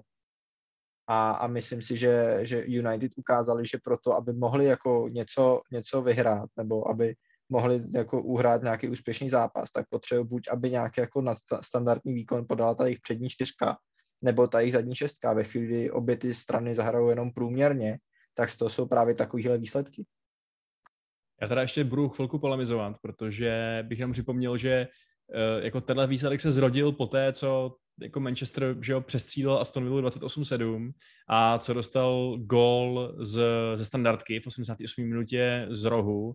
Do toho ještě samozřejmě zazděl tu penaltu, takže to fakt nebylo tak, že by, že by ten zápas vyhrál ten lepší tým, že jo, si myslím. Eh, a že by prostě došlo k nějakému totálnímu taktickému kolapsu a že by Dean Smith eh, nějakým geniálním trenérským tahem prostě úplně přechytračil, eh, přechytračil Solskjaera. Já úplně souhlasím s tím, že, že Greenwood měl dost příšerný zápas, že přesně, že kdyby se rozhodoval trošku líp, tak to může být prostě v 80. minutě 3-0 a je hotovo.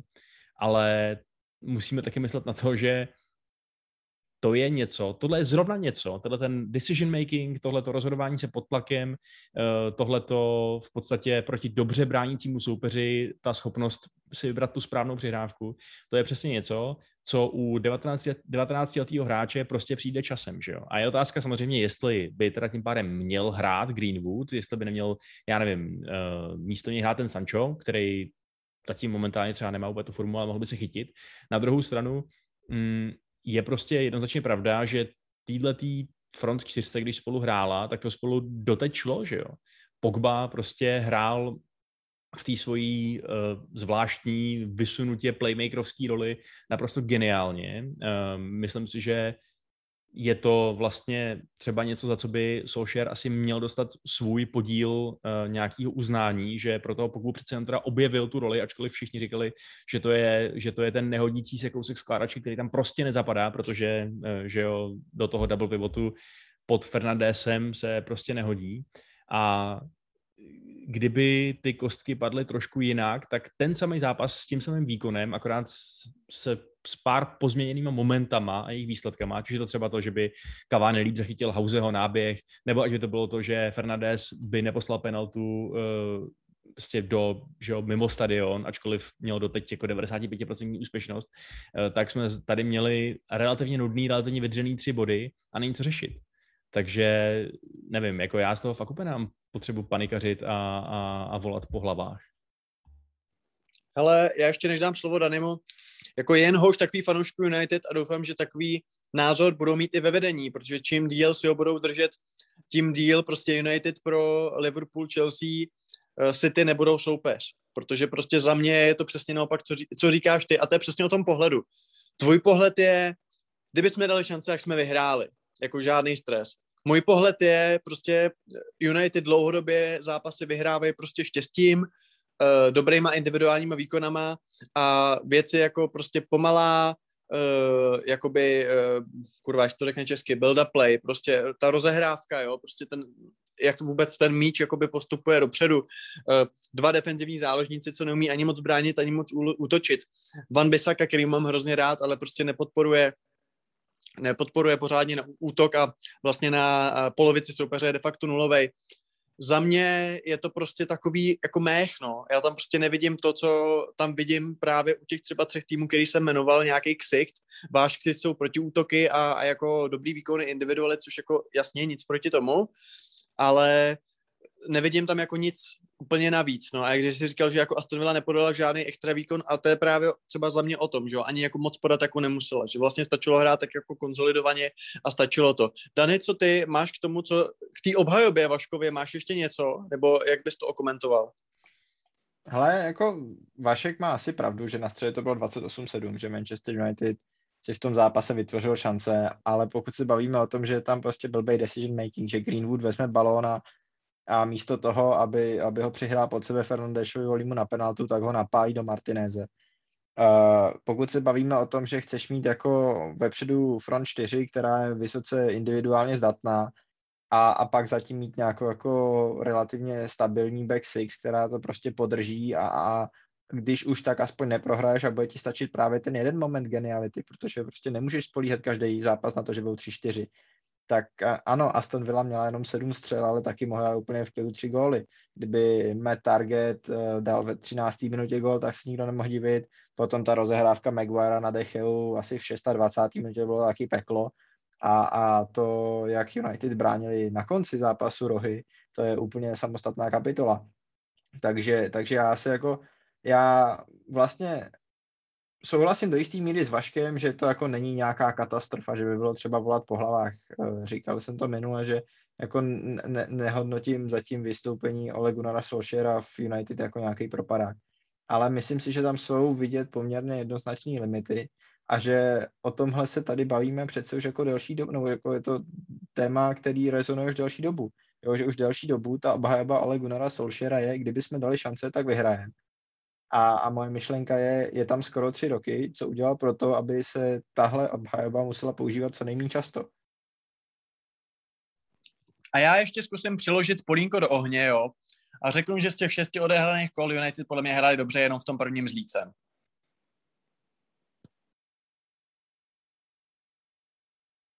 Uh, to, je, to je moje, teda, moje um, narážka, abych, uh, abych se toho opět pustil, jo? Já, jo, dobře, tak jo. Okay. No jo, tak uh, proti Lícu samozřejmě podali naprosto excelentní výkon, to je, to je jasný, ale já nevím, mě se jako vlastně dost líbili i proti Newcastle a uh, jako jasně proti Wolves to bylo vydřený, víme, že vyhráli se štěstím a že to teda jako tam, tam samozřejmě měli docela na mále, ale mm, nevím, mně nějak přijde, že já jsem asi v té konkurenci, která momentálně v Premier League panuje, jsem asi úplně neočekával, že bychom utočili vyloženě na titul, protože přesně jak říkáte, že jo, ty přesně říkáš, Piky, že eh, když je v záloze ten McFred, tak uh, se s tím těžko něco vyhrává. Stejně Van Bissaka, který by asi v tom ideálním světě přesně jako měl poskytovat ten overlapovací potenciál, ten, abychom to teda řekl česky, no jak, jak to říct česky, ten potenciál toho, toho výbušného krajního obránce, který doplňuje útok a je to v podstatě falešný křídlo. Uh, a to on prostě na, na to on nemá ten skill set a my nemáme úplně hráče, abychom, abychom ho nějak nahradili v těchto zápasech, kde je potřeba dobývat. Samozřejmě se absolutně, eh, jako konkrétně třeba v tom dnešním zápase, nebo v tom včerejším zápase, absolutně nepomůže, že si ti eh, zranějí Shaw a Maguire a ty tím pádem vlastně pak lepíš defenzivu třeba i na těch standardkách.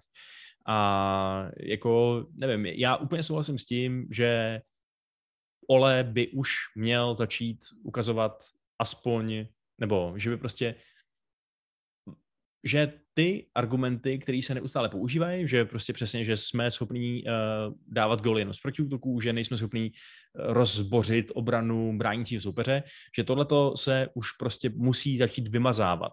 Jestli to bude nebo nebude na titul, to jako pro mě by byl šok, kdyby United vyhráli titul, byl to jako největší overachievement eh, za, za poslední deset let v Premier League. No, okay, fajn Leicester, beru zpátky, ale i tak. Uh, ale asi by mi ve skutečnosti pořád ještě na prodloužení trpělivosti stačil ten viditelný progres, který mi přijde, že tam vidět z nějaký části je a dejme tomu třeba, já nevím, nějaký pohár nebo Liga mistrů.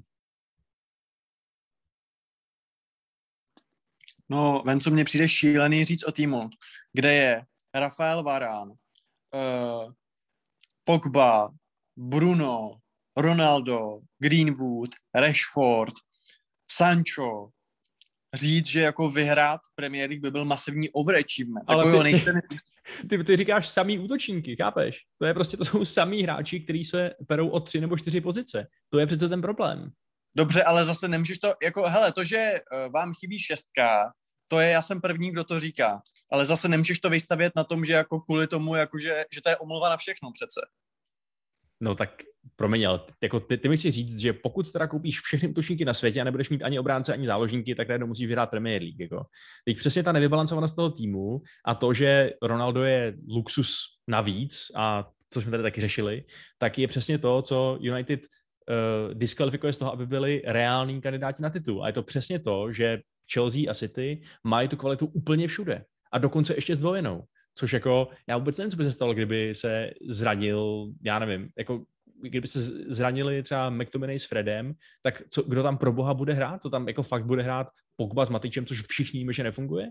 To je prostě ta obrovská díra v té sestavě, která ale nejde úplně za Solskjaerem, že jo, ale spíš za eh, Mattem Judgem a Woodwardem a dalšíma, no teď už teda samozřejmě i Fletcherem a, a dalšíma lidma z toho zákulisního týmu.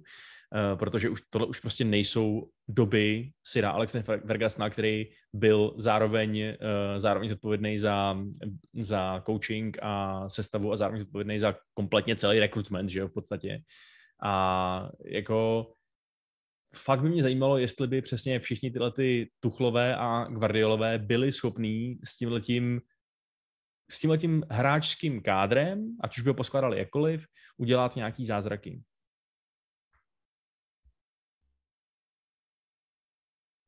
Ale eh, mně přijde, nevím, jo, mně přijde že trochu extrémista. Za mě prostě třeba Varan Maguire jako jedna z nejlepších dvojic v lize, je to výborná stoperská dvojice.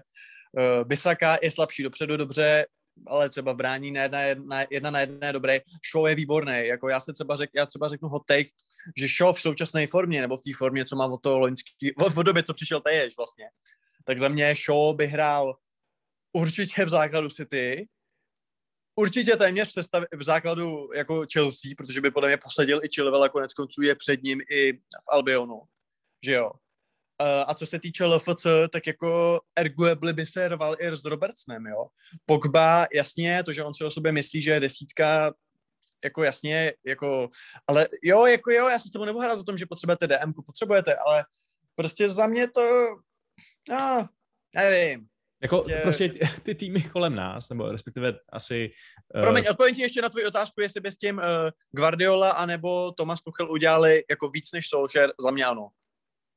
A jak teda? Jak si myslíš, že by se tyhle ty jejich uh, nějaký jako taktický skills propsaly na tom, že nemají koho hrát do defenzivní zálohy? Hele, ne, ne, jako nevím, tak by prostě hráli to, co, s, tě, s těma hráčema, co mají. Prostě jako když přišel Tuchl, tak byla Chelsea strašná defenzivně, dostávali čtyři goly na zápas, no, to jako Jorginho taky není přece žádný proper DM, tak prostě začal hrát systém, který by se děl, no, tak já nevím, tak přijděte ty vole na tři stopery, hrajte tam Lindelofa, nebo zkuste Lindelofa na DM, já mu snad nebudu radit, Ježíši Maria, ne. Jako, já jenom říkám to, že si myslím, že i s těma hráčema, který tam jsou, tak prostě by šlo hrát něco lepšího. Pokud ty si myslíš, že ten tým je v téhle pozici tak špatný, že opravdu ani ten Arigo Saki by s tím nic nezmohl a dokud nedostanete toho Rajse, tak prostě to nebude lepší a jste outsideri. Nevím, Danej, máš tomu něco? dokázal by Tuchl a Guardiola, odpověď na tvaškovou otázku, dokázal by s tím Tuchl nebo Guardiola něco? Já myslím, že něco asi jo. Já si myslím, že, že uh, Guardiola ukázal v Barceloně, že umí srovnat ofenzivu, ve který jsou velký individuality a vnutit jim nějaký systém. Myslím si, že Tuchel ukázal v Chelsea a ostatně předtím v BVB, on jako hrál, no, takhle, Tuchel hrál v BVB velmi jako poziční a possession-based fotbal, v PSG se srovnával s individualitama, v Chelsea hraje defenzivně skvěle. Uh, přijde mi, že, že ty trenéři, tyhle dva, který zmiňujeme, tak jsou adaptabilní a dokázali se několikrát ve své kariéře přizpůsobit těm soupiskám, který měli k dispozici. Jo, já třeba ve chvíli, kdy si bavíme o tom, že United teda jako nemají DM, hrajou teda double pivot McFred a já vlastně nevím proč, jako je, je to úplně nutně potřeba, nemůžou hrát jako 4-3-3, nemůžou hrát přesně na tři stopery, je úplně nezbytně nutný mít postavenou ofenzivu, která jako fakt nemá ale vůbec žádný systém, kromě toho, že tam Bruno něco jako odcentruje a Ronaldo skočí a dá gol, nebo že Rashford někomu uteče. Mně přijde, že ten tým není špatný, jo, je tam, je tam jako jasně tam na tom DMku díra, ale neříkej mi, že, že to, že máš jako díru na DMku, jako nikdo nakonec nemá tým, který by byl absolutně fantastický, jo. Pep nemá útočníka, nějak to lepí, hraje falešnou devítku. Uh, Tuchel má jako na dobře, v čel, sestavě Chelsea se hraje slabiny blbě, ale Mendy není nejlepší golman světa a taky jako si nějak umějí poradit. Uh, v minulý sezóně vlastně taky kromě toho, nebo jako neměli Lukaku a neměli pořádného hroťáka a, a dokázal s nima vyhrát ligu mistrů.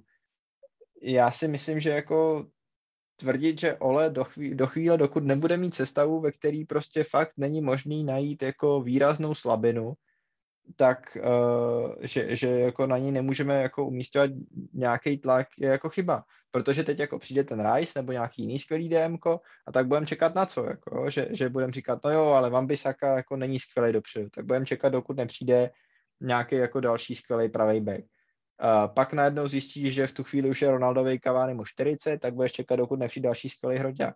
Jo, to svět není úžasný a ta sestava asi nikdy nebude perfektní. A, a jako i, i, umět vyhrát se sestavou, která není perfektní, je podle mě to, co odlišuje skvělého trenéra od Ula Gunora Solskjaera. No ale uh, takhle, ty jsi přesně říkal, že, uh, že dokud teda nebude, uh, že prostě, že by nám to nemělo zabraňovat klást na Solskjaera nějaký nároky. Já na něj nějaký nároky samozřejmě kladu. Akorát mi přijde bláhový po něm chtít, aby jenom protože má Ronalda, Sancha, Fernandese, Greenwooda, Rashforda, Marciala v jednom týmu, což je prostě jak říkám, hráči, kteří zaplácnou ty tři, čtyři pozice, tak aby najednou, uh, aby najednou vyhrával ligu, jako, víš co, protože ve finále stejně ti na, do toho nějakého útočního trojzubce, nebo dejme tomu teda, pokud je Fernandez uh, součástí toho útoku a ne té zálohy, tak, tak čtyřice, ti tam stejně nastoupí hráči, který tou svojí kvalitou nebudou některak převyšovat, já nevím, eh, Maného, Salaha a, a Firmína, že, nebo Žotu. To prostě jako ta kvantita je samozřejmě skvělá do té rotace a tak dále, ale ve finále, pokud máš jako evidentní slabinu eh, v nějakým tom nějaký té části toho hřiště, tak si myslím, že fakt je to jako velký problém.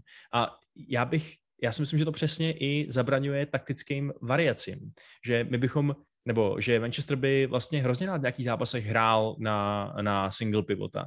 Jenže, a to by přesně bylo úžasný, mít třeba jednoho defenzivního záložníka, který bys někdy dal McTominay, někdy Freda, někdy bys tam nedal nikoho z nich, když usoudíš, že je čas na single pivot. Jenže u nás není žádný hráč, který je schopný ten single pivot zahrát. Není tam, neexistuje. Ani Fred, ani McTominay, ani Matič v žádném případě.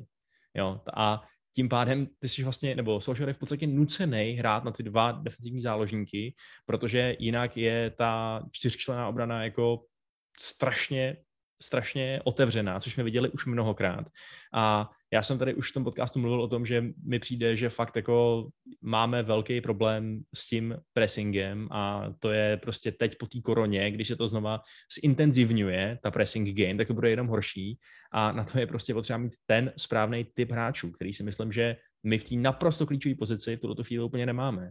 A, e, takže ano, já jsem úplně proto, aby pokud se naskytne šance po sezóně, která dopadne, já nevím, jako umolousaným čtvrtým místem a koncem uh, v osmi finále ligy mistrů, tak Solšera vyrazit a najmout nějakého trenéra, u kterého už si myslíme, že když mu toho Rajse koupíme, tak uh, teda nám ten, nám ten titul udělá, ale tahat za nějakou záchranou brzdu uh, jako v, třeba kvůli zápasům, jako je tenhle ten, který, což jsou zápasy, které jsme prostě jako nedominovali jsme úplně, ale asi jsme ho měli vyhrát.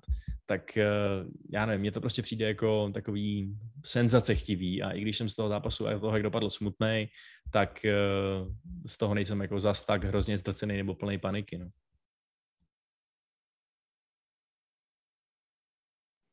Dali, máš tomu ještě něco? Jako, eh, je to samozřejmě relativně tady jasně rozdělený, jako kdo si co myslí, nicméně Myslíš si třeba ty, že skutečně jako ty současní hráči uh, nejdou zlepšit, protože já se přiznám, že by mě třeba zajímalo, a to je jenom taková teorie, jako jak by třeba McTominay fakt hrál třeba pod Guardiolou, jo, protože mě třeba, nebo i pod Tuchlem, že třeba McTominay je hráč, který se mi jako líbí tím svým drivem, u něj je vidět, že je to takový ten narváč, že se jako rve za ten svůj manšaft, Uh, je to jako docela dobrý box-to-box záložník, když má jako den, tak skvělej. Na druhou stranu není extra jako dobrý na míči, není to ani žádný velký jakoby uh, myšlenkový mák, ale jako je to takový horší souček, jako jo. A co se týče možná nějakého chápání hry, tak asi bylo dost horší souček, protože souček jako je za mě hodně podceňovaný, nějaká jeho herní inteligence, samozřejmě on je jako vemeno na míči, ale je fakt jako výborný pozičně a jako zdaleka to není jenom jako nový Fellaini, je to fakt za mě jako souček je fakt jako hrozně chytrý hráč na tom. A to jsem odbočil. Ale jako mě by třeba zajímalo, jestli by třeba, kdyby ten Pepek, kdyby ho dostal fakt jako do rukou, tak jestli by ho jako třeba nějak takticky, systémově posunul třeba na vyšší level, víš, že jako, jestli skutečně tohle je jeho strop, co znamená ne Manchester United, to, že tam hraje jako nějaká své okolností, ale jako nemá na to. A nebo jestli by z něj fakt udělal třeba jako výborného box-to-box záložníka. No, asi, asi se můžeme bavit o tom, že, že ten track record Pepa je takový, že ty hráče zlepšovat umí, že jo? Jo, John Stones byl dlouho v, eh, v Manchesteru City odepsaný. Uh, Fabian Delf z něho Pep udělal nějakým zázrakem funkčního levýho beka na dvě sezóny. A já jenom, abych se vrátil k té Vaškové poznámce, že teda jako má, nebo ne, nemůžeme na toho Oleho klást vysoký nároky, tak jenom teda, abych uh, ukázal, že jako můžeš i s imperfektním týmem vyhrát, tak za tu dobu, co je Ole Gunnar Solskjaer v Manchester United, tak byl pokud se nepletu jednou ve finále nějaký soutěže, Evropské uh, ligy minulou sezónu. Za tu dobu, co Ole Gunnar Solskjaer v Manchester United vyhrál Leicester FA Cup, vyhrál Arsenal FA Cup a Tottenham byl ve víc finál než Manchester United. Mně prostě přijde, že jako můžeme se bavit o tom, že ten tým není excelentní, ale i s excelentním týmem, ve chvíli hraješ čtyři soutěže ročně, seš tam třetí sezónu, tak jako říkat, no jo, ale jakákoliv soutěž bude jako dobrá a nikdy nejsme největší favoriti, no nejste, že jo, ale ne vždycky tu soutěž vyhraje favorit. Jasně, máš Cup, který vždycky vyhraje Manchester City, to je úplně stejně jasný, jako že ráno vstane slunce, ale prostě čekal bych něco víc, čekal bych nějaký aktivnější útok na trofé, čekal bych, že jako něco doručí.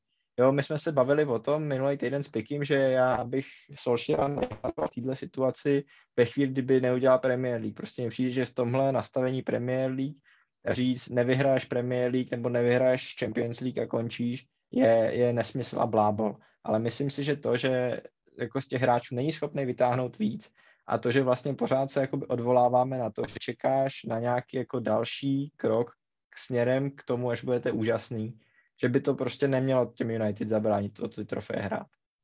Já teda jenom ještě uh, podotknu k tomu Johnu Stonecovi, že to asi není úplně ideální příklad toho Pepova zlepšování hráčů, ne? že to je přesně, přesně hráč, který přišel pro Pepa, potom jsme si jako hodně dlouho mysleli, že to je katastrofa a že je odepsaný a že z, něj prostě nic nebude a pak teda teď jako v podstatě dočasně vyletěl a už je zase z té sestavy venku, že jo? takže eh, a to, byl, a to stál teda nějaký miliony oproti tedy klukovi z akademie, že jo.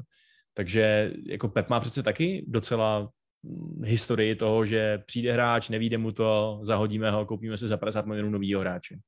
Což je přesně to, co v United se tak úplně neděje, což je možná chyba, že jo, z nějakého managementového hlediska, že si prostě pořád necháme svoje lingardy, pořád je dáme šanci za šancí, místo toho, abychom, abychom prostě si nakoupili někoho nového a nemilosrdně se jich zbavili. No.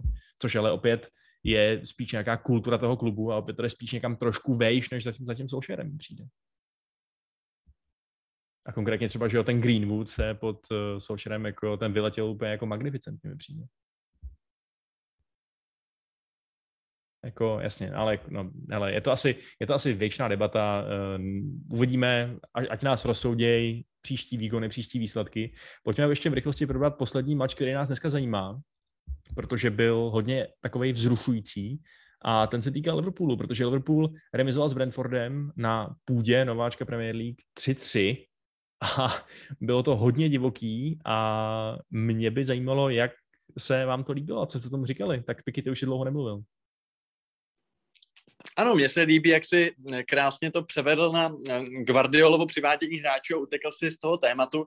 Já jenom k tomu, jako upřímně řečeno, já ještě k tomu dám jako poslední větu. Jo.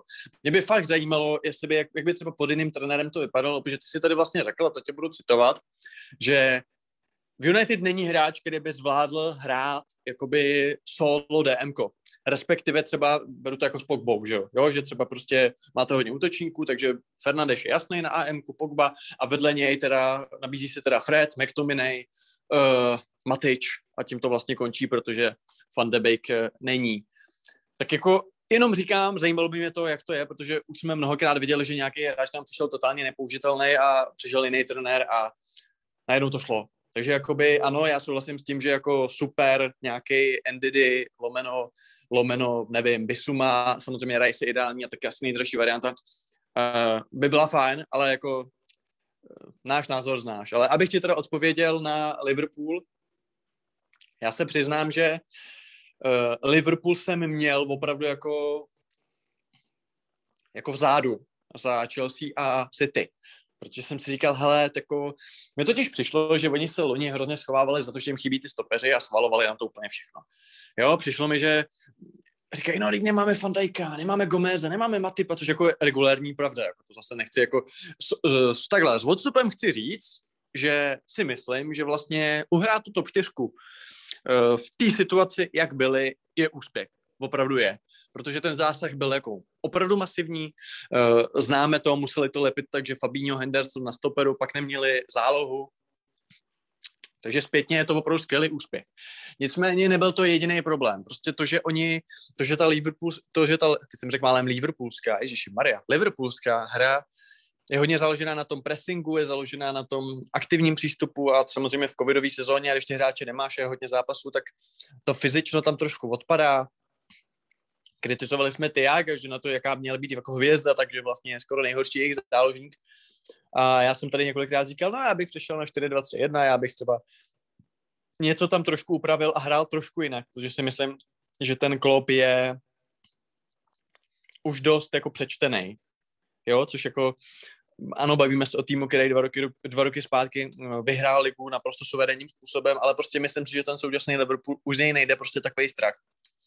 Oni měli teď skvělý vstup do sezóny, teď teda demizovali s Brentfordem, což jako Ježíši Maria, eh, není to, to není žádná ostuda, ale jsou tam určitý věci, které si říkám, jo, mm, co je vlastně, jako já si třeba, eh, eh, co, co já si vlastně jakoby říkám, co je třeba to ideální složení té zálohy, jo, že víme, že tam byl, víme, že tam byl, že ten Elliot, pak tam byl ten Jones,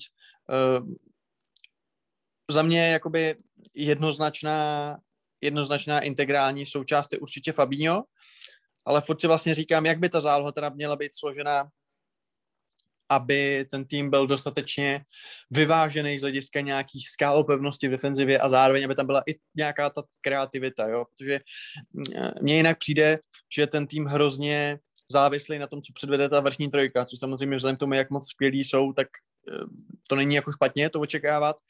Na druhou stranu uh, je fajn, když těch hráčů je víc. Já jsem tady zmiňoval, že třeba by bylo, by mi, uh, by troš, kurva, mi trošku bylo líto Šačiryho.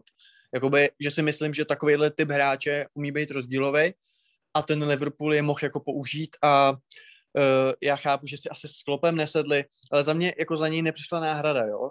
A za mě tam není nikdo, kdo v té záloze a já to prostě mám rád, takový jako přesně, jako Gindoan, jo. Bavili jsme se o tom prostě, že uh, Gindoan, kdyby prostě odešel ze City, kdyby mu Pep řekl, hele, sorry, ale já budu hrát Bernarda Silvu a prostě ty jsi tady nějaká třetí volba a prostě a on by řekl, dobře, tak já odcházím a koupil by ho Liverpool, tak za mě v tom Liverpoolu by hrál základ. Jo, prostě za mě by vedle Fabíňa a vedle třeba Hendersona uh, do nějakých složitějších zápasů. Myslím si, že třeba v zápasech proti lepším týmům, uh, teda mezi proti horším týmům by se Liverpool měl odejít bez toho, obejít i bez toho Hendersona. Jo, jako byl bych prostě frajer a v zápase proti uh, týmu od 12. místa níž bych prostě hrál dobře třeba Fabíňa, OK, ale nebal bych se tam dát prostě třeba Kejtu a Tiaga, jako zkusil bych to, ale zase jsou to taky jako hraběcí rady, jo ale prostě za mě tomu Liverpoolu furt jakoby vlastně nevím, jak by to mělo vypadat, aby ten tým uh, nabídnul nějaký jako překvapení.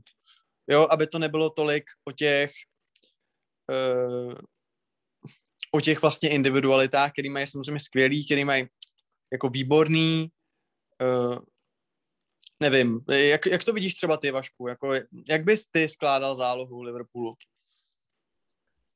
Uh, no hele, to je, mm, já myslím, že si to v podstatě popsal to, popsal si to docela vyčerpávajícně, no. Já bych možná, uh, ty jsi tady řekl celkem zajímavou věc a, a to je ta, že není žádná ostuda ztratit letos body s Brentfordem, což začíná být docela pravda, že jo. Mně přijde, že jsme všichni trošku čekali, že tenhle ten tým asi nebude úplně eh, na tom nejhůř, protože tak trošku se zájmem sledujeme ten jejich datový analytický model a tak dále. Víme, že to dělají trošku jinak, trošku, řekněme, chytřeji, vědečtěji možná. A já jsem docela rád, že se ty předpovědi vyplňují, že prostě oni fakt hrajou zajímavý fotbal a já dám ještě za chviličku slovo Danimu, aby nám řekl, co si o tomhle konkrétním zápase vlastně myslel, třeba i o tom Liverpoolu, pokud k tomu má, eh, pokud k tomu má nějaký takový hlubší analýzy, ale přijde mi prostě naprosto fascinující, že hráčem zápasu byl eh, ten eh, Vitali Janelt, že jo, což je prostě německý defenzivní lomeno box to box záložník, eh, dal i góla, který přicházel k ním za mizerných prostě pár desítek tisíc eur, nebo kolik to bylo, pár set tisíc eur možná, před pár lety. A teď to vypadá, že prostě je to další, eh, další budoucí člen německé reprezentace seniorský. To je, to je prostě úplně fantastický.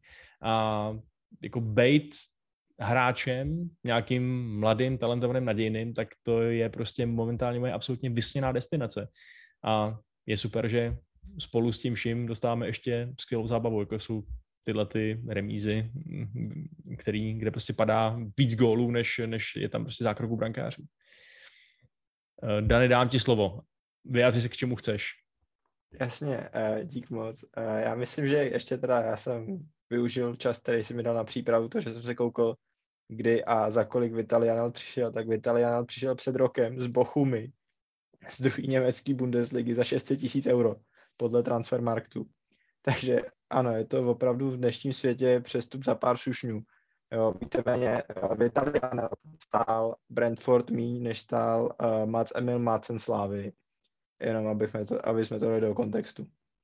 A teď, když se vlastně vrátíme k Brentfordu, já myslím, že Brentford je skvělý. Já jsem hrozně rád, že tady tato analytika funguje i, i na téhle úrovni. Uh, myslím si, že je zajímavý sledovat, jak se z týmu, který loni nastřílel v Championshipu nejvíc gólů a měl 30 gólového Ivana Tonyho, stává tým, který hraje takový, řekl bych, hodně, hodně, já nechci používat anglicism, takže nechci říct slovo ragit, ale takový jako hodně uh, úsporný uh, takový fotbal ala Island na Euro 2016. Standardky, chytře rozehraný, dlouhý auty, uh, to, že běhají vytvářejí zmatek ve vápně soupeře vlastně ani jeden z těch tří gólů, jako ty tři góly, co dali o víkendu, tak první byla, byl krásný signál ze standardky a, a ty zbylí dva byly to, že prostě ve vápně Liverpoolu vznikl absolutní chaos a, a oni to tam nějak doklepali. Ale ještě možná k tomu Liverpoolu, my jsme se jako mluvíme o tom, že jako nejsou pro nás úplně kandidáti na titul, že jsou trošku za těma dalšíma dvouma týmama, já jsem v tom přesvědčení šel taky. Eh, když jsem si připravil poznámky před měsícem, tak jsem si psal, jak starý je Liverpool, protože ono se nám to nezdá, jako ten, ten tým je běhavý a tak dále, ale šesti hráčům z té základní jedenáctky, která nastoupila proti Chelsea, bude na konci sezóny víc než 30. V tom zápase s Chelsea nastoupil jako jejich třetí nejmladší hráč základní jedenáctky Robertson, který mu je 27 a má v Premier League 190 zápasů. Takže já mám skoro pocit, že po té jako sezóně, kterou jako minulou sezónu strávili tím, že se na ně fakt jako sypalo všechno zleva zprava. Jak tady Piky řekl, že neměli stopery, pak teda na základě toho neměli střední záložníky. Tak mě to tře- trošku jako přijde jako taková jako snaha o nějakou jako last right to glory, že prostě chtěli ukázat všem, že na to ještě jednou mají. A mně se to strašně líbí, nemyslím si, že to vyjde, ale, ale je to zábavný sledovat, že tenhle tým, který by prostě fakt nemá tu sílu lavičky, kterou má uh, Manchester City a Chelsea, a, a na konci sezóny už jim možná i kvůli věku můžou docházet cíly, tak když nám dodává takovýhle výkony, tak, tak já jsem spokojený a musím říct, že Liverpool, ačkoliv je teda nemám úplně v lásce, tak mě zatím tuhle sezonu baví a jsem rád, že jsem já tady ještě dodám k té tvý uh, vtipný charakteristice novýho Brentfordu v Premier League v podstatě jako, jako vesnického týmu, že jo, který prostě využívá přesně tyhle ty temný umění eh, fotbalového světa, jako jsou dlouhý auty, což eh, je to jako fakt eh, dobrý postřeh, že se změnili, že se přizpůsobili a je to možná kontrast přesně proti třeba tomu, že Farke z Norvičí hraje vlastně furt to samý, že jo, a vidíme, kam je to vede, přímo k sestupu. Ale je vtipný, že oni teda ten vesnický fotbal hrajou vlastně Eh, na hrotu, lomeno teda v těch ofenzivních pozicích s Mbeumem a Tounym, z níž ani jeden nemá ani 180 cm. Takže to není o tom, že by tam nasadili jako lokvence s kolerem a chtěli by to všechno rozbít, že jo, ale, ale zároveň prostě ty jejich hráči jsou technický a jsou schopní naservírovat i dobrý kombinační fotbal a konkrétně ten Tony, jako u toho je fakt vidět, jak to, že, že, že to má v noze. Sice mu ty góly teď trochu kradou offsidy, ale, eh, ale myslím, že bude hodně dobrý a myslím, že mu tam aspoň 10-15 za tuhle sezónu napadá. No. Nějaký dodatky k piky? Máš slovo teď ty? No já jenom fascinuju, že já jsem jenom fascinován tím, že Norwich vyslovuješ jako přelouč, vole, ale jako z Noričí, ale ale já ještě možná k Liverpoolu, jo, protože jako nutno říct, že teda jako eh, ta remíza, ta bodová ztráta jde možná jako za klopem, že jo? protože tam se ten zápas zlomil v momentě, kdy stáhnul ze hřiště Curtise Jonesa a dal tam Firmína, tudíž paradoxně šel do útoku, takže vlastně jakoby něco, co je na první pohled sympatické velice, že? Jakoby, že šel hrát jakoby útočně, jako, že jdeme si za pořádnou výhrou, tak v tu chvíli se mu to rozpadlo a dostal pak ten třetí gol. Obecně defenzivně ten zápas uh, se úplně asi tomu týmu jako nepoved, jako uh, defenzivně hodně prohrávali souboje. Robertson mi třeba trochu přišel, on se samozřejmě vrátil do sestavy a upřímně přišel mi trošku shapeu. Jako nevím, jestli je to tím, že je furt jako unavený, nebo naopak jako je to takový ten, je to takový ten provod, jakože když ho pak vyndáš, tak jako neví, eh, kde bydlí. Ale jako já se třeba řeknu, že já bych se vůbec nebál tam občas toho Cimika se fakt jako rád, jo, jakože nemyslím si, že by měl mít ten Robertson jakoby jistý místo v základu. přiznám se, že nevím, koho mají příště, podívám se, ale myslím si, že jo, teď mají Porto v lize mistrů a pak mají City, no, tak proti City bude hrát Robertson, to je jasný. Ale nevím, jako uh, fakt ten Cimikas, já se přiznám, že když přišel, tak jsem si říkal, dobře, tak to je takový ten jako hráč, jako, aby se neřeklo, asi lepší alternativa než Moreno, ale na toho leftbacka, ale jako nezahraje si.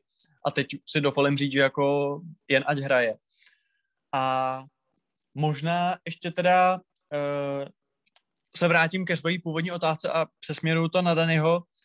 Jak ty, když vlastně jsme řešili velký téma center midfield u u United, tak jak bys to vyřešil u Liverpoolu? Protože samozřejmě asi jako Fabinho, jasně, Henderson se taky zdá jakoby uh, neposaditelný. Uh, o problematických výkonech Tiaga jsme se bavili. Jones, ten vypadá na svůj věk jako velice zkušeně, ale jak bys to ty sestavoval a jaká varianta té 4-3-3 je pro tebe třeba nejpřijatelnější? No, je to, je to složitá otázka a abych, abych to teda jako zahrál na nějaký jako přednesek z předvolební debaty, ale myslím si, že, že ten Curtis, jako Curtis Jones vypadal dobře, já bych ho tam klidně nechal, nevím, jestli třeba ještě zvládne hrát 90 minut. Nevím, jestli, jestli to střídání za Firmína, s kterým já osobně jsem souhlasil, protože si myslím, že uh, měli dost šancí, aby, že protože ten Brentford neměl nějaký souvislý tlak, ale akorát se prostě snažil vytvořit v tom vápně bordel tak je lepší takovým týmu se snažit jako dát čtvrtý gol, než spolíhat na to, že nepřijde nějaká blbá náhoda, která nakonec přišla. Ale myslím si, že Thiago asi do toho zákona nepatří. Uh, Naby Keita, to je, to je jeden z nejhorších přestupů Liverpoolu za poslední dobu, jako ten, ten stál nekřesťanský peníze a furt se nějak nemůže chytnout a furt to nějak nejde. Takže, takže a, a když se bavíme o tom, že vlastně Fabíně je 27, Hendersonovi je uh, 31, tak tak možná nějaká jako mladistvá energie v podání toho Curtise Jonese nebo dřív toho Harveyho Eliota tam, tam jako zapadla. Mně se tam ten Curtis Jones líbil a myslím si, že uh, v tuhle chvíli bych ho tam asi nechal, protože neví, nemám úplně pocit, že by jakákoliv nabízená alternativa byla výrazně lepší. A, a Liverpool nemá ty prostředky asi k tomu, aby si koupil za 100 milionů Liber Declana Rice. Takže, takže musí si ty talenty vychovávat zevnitř. Myslím si, že se jim to začíná dařit, že to jsou takový talenty, o kterých jako moc nepřemýšlíme, ale, ale že to jako začíná skládat. Přesně ten jako uh, Cimikas, Elliot, uh, Curtis Jones, Diego Jota, Minamino, že to jako je taková sestava, která tě nenatchne, ale že to jako máš pět nebo šest uh, serviceable hráčů, který tam dřív nebyli který najednou do toho zápasu můžeš poslat s relativně marginálním dopadem na výsledek. Takže myslím si, že uh, v tuhle chvíli bych určitě volil Jonese, dokud uh, nepřijde nějaký drop ve formě. Ve chvíli, kdyby ten drop ve formě přišel, tak je to už problematičtější a rozhodoval bych se asi mezi, mezi Naby Kejtou a a Tiagem, protože už tam nikdo jiný nezbyl, protože Elliot je bohužel zrakvený a Oxley Chamberlain s Milnerem jednomu je 35 a druhý jenom čeká na to, než se zrakví. A myslím si ale, že, že Liverpool uh, začíná poměrně dobře vytvářet tu myšlenku toho, že ten tým musí obměnit a toho, že tam jako musí vytvořit tu, tu alternativu a, a že Curtis Jones může být ta dlouhodobá odpověď do budoucna. Super, vyčerpávající odpověď. No mě, promiň, promiň, já se do toho ještě vmotám. Mně přijde, ty jsi totiž zmínil, že jako na je špatný nákup. A zároveň tohle to tak nějak jsme řekli i o teda tom Tiagovi. Jinými slovy, dva jako kreativní středopoláři, který oni přivedli za poslední třeba, nevím, to jsou to tři roky, tak jako jsou faily. Takže to skoro vypadá, že opravdu v Liverpoolu jakoby nekvete pšenka těm v uvozovkách fotbalistům do toho jejich tříčleného, tříhlavého uh, systému záložnického. Že když se vlastně podíváš na tu jejich sezónu, kde všechno ovládli, tak uh, kdo tam byl? Fabinho Henderson a Wijnaldum, že jo? Který prostě taky není velký technik, jo? A OK, občas tam hrál Milner, univerzální voják pro všechno. A tak já si říkám, jako je vůbec, jako potřebuje Vašku vůbec Liverpool, jako, jak to říct, prostě kreativně smýšlejícího středopolaře, není opravdu lepší tam mít tři jako Rafany a nechat veškerou práci playmakingovskou za prvé na front free a za druhé teda na krajních becích? No tak, tak jim to fungovalo, když jim to fungovalo nejlíp, no, takže na tom samozřejmě asi, asi dost možná něco bude. Na druhou stranu si myslím, že nějaká ta alternativa přesně na to, abys mohl uh, se vytasit třeba s překvapivějším systémem, případně abys mohl snáze rozbořit ty, ty slabší týmy, tak si myslím, že je tam vždycky dobrá. A bylo by super, kdyby oni měli alternativu, která, jak vlastně vy jste tady říkali, že nějaký hráči do té základní sestavy vlastně vůbec nepatří, tak kdyby to byla taková alternativa, o které byste si říkali, jo, je škoda, že se tam nevejde, chápeme to kvůli systému, ale je fakt dobrý. Což prostě uh, ani jeden z těch nákupů, který jsme řešili, uh, to úplně nesplňuje. No. A nemyslím si, že to bude jenom tím, že by tam uh, nezaprali systémově. Takže občas se prostě ty nákupy povedou extrémně. Van Dijk, že jo, Alisson, občas to je trošku palba mimo, podle mě. No a Dany, když ještě teda zmiňujeme Klopa, tak vidíš u něj za těch, protože on teď oslavil, oslaví, kdy to bylo? No někdy v září, podle mě teď někdy to bude 6 let, co se stal trenérem Liverpoolu. Uh, dosáhl úžasných věcí samozřejmě, jako přebíral tým z nějakého, vle, nevím, devátého místa asi a vyhrál Champions League, předtím byl ve finále, vyhrál Premier, předtím byl druhý, takže jakoby Ježíši Maria, bude mít cochu jednou, jako já si myslím, že není daleko od toho, aby byl na úrovni Shanklyho, Paisleyho, dál Gliše. Ale uh, po nějaký době prostě musíš se trošku reinventnout. Musíš, protože nemůžeš hrát furt to samý. Musíš najít jakoby v sobě klopa 2.0. Z tvýho pohledu jako daří se mu to, nebo podaří se mu to, jako uh, uh, myslíš si, že, myslíš si, že prostě uh, v té hře něco změní, nebo jestli to už udělal třeba podle tebe, a teď to můžeme posoudit už konečně, jako když má ty, protože předtím to bylo, nemám stopery, nemám, nemám tohle, jo. A teď jako vidíš ho v plný kráse, tak myslíš, že Protože i ten Guardiola se musel prostě posunout, aby zase získal ten titul, že jo? A e, cítíš tuhle tu jakoby ne revoluci, ale možná evoluci v Klopovi, anebo když zase ty už si to trošku nakous, je to i o těch hráčích a prostě on chce jako ještě jeden zlatý večírek pro tuhle partu, tím pádem neměnit nic systémově. Jo, a vlastně nějaká jakože změna by byla třeba až potom. A nebo ani ta změna nebude a dobře, vymění se hráči, bude tam místo Hendersona a Fabíňa tam s Jonesem budou prostě nějaký Jankých verze, ale vlastně ten styl, to 43, gegenpressing a prostě um, kreativní uh, krajní beci, který mají 30 asistencí, myslí, že to zůstane zachováno? No a já vlastně mám pocit, že, že Klopp se posledních, já nevím, 10-11 sezon vlastně hraje to samý, že bavíme se o gegenpressingu, nějakých kreativních krajních becích, který mají spoustu asistencí. V BVB to měl s Piščekem a Šmelcerem, Teď tady má teda Robertsna s uh, Trentem, což jsou o něco lepší hráči, ale, ale spíš bych se klonil k té variantě toho ještě jednoho zlatého večírku. On má do jisté míry i štěstí a, a do jisté míry to samozřejmě je jeho um, že se mu i ve finančních možnostech Liverpoolu, který jsou skvělí, ale ne tak neomezený jako těch zbylých tří týmů top 4, povedlo přivízt Salaha za, myslím, 35 milionů eur nebo liber, což byl úžasný nákup. Povedlo se mu seskládat jednu z nejnebezpečnějších trojic v historii Premier League. Povedlo se mu získat že jo, právě oba ty krajní beky strašně levně. A, a poskládal z toho právě jako nějaký koktejl, který dokázal tu, tu hegemonii těch týmů, který jsou na tom finančně líp a můžou si dovolit víc utrácet, narušit. A, a teď teď se bude muset reinventnout. Jako jo, prostě ta sestava Liverpoolu už nemůže uh, věkově ani, ani systémem hrát další tři sezóny to samý. Ale, ale myslím si, že ta reinvence bude spíš přesto, že, že nakoupí nový hráče, že se tam zkusí zapracovat právě tyhle svoje Jonesa a Ellioty. A, ale, ale že to nebude tím, že by nějak zásadně měl svůj styl.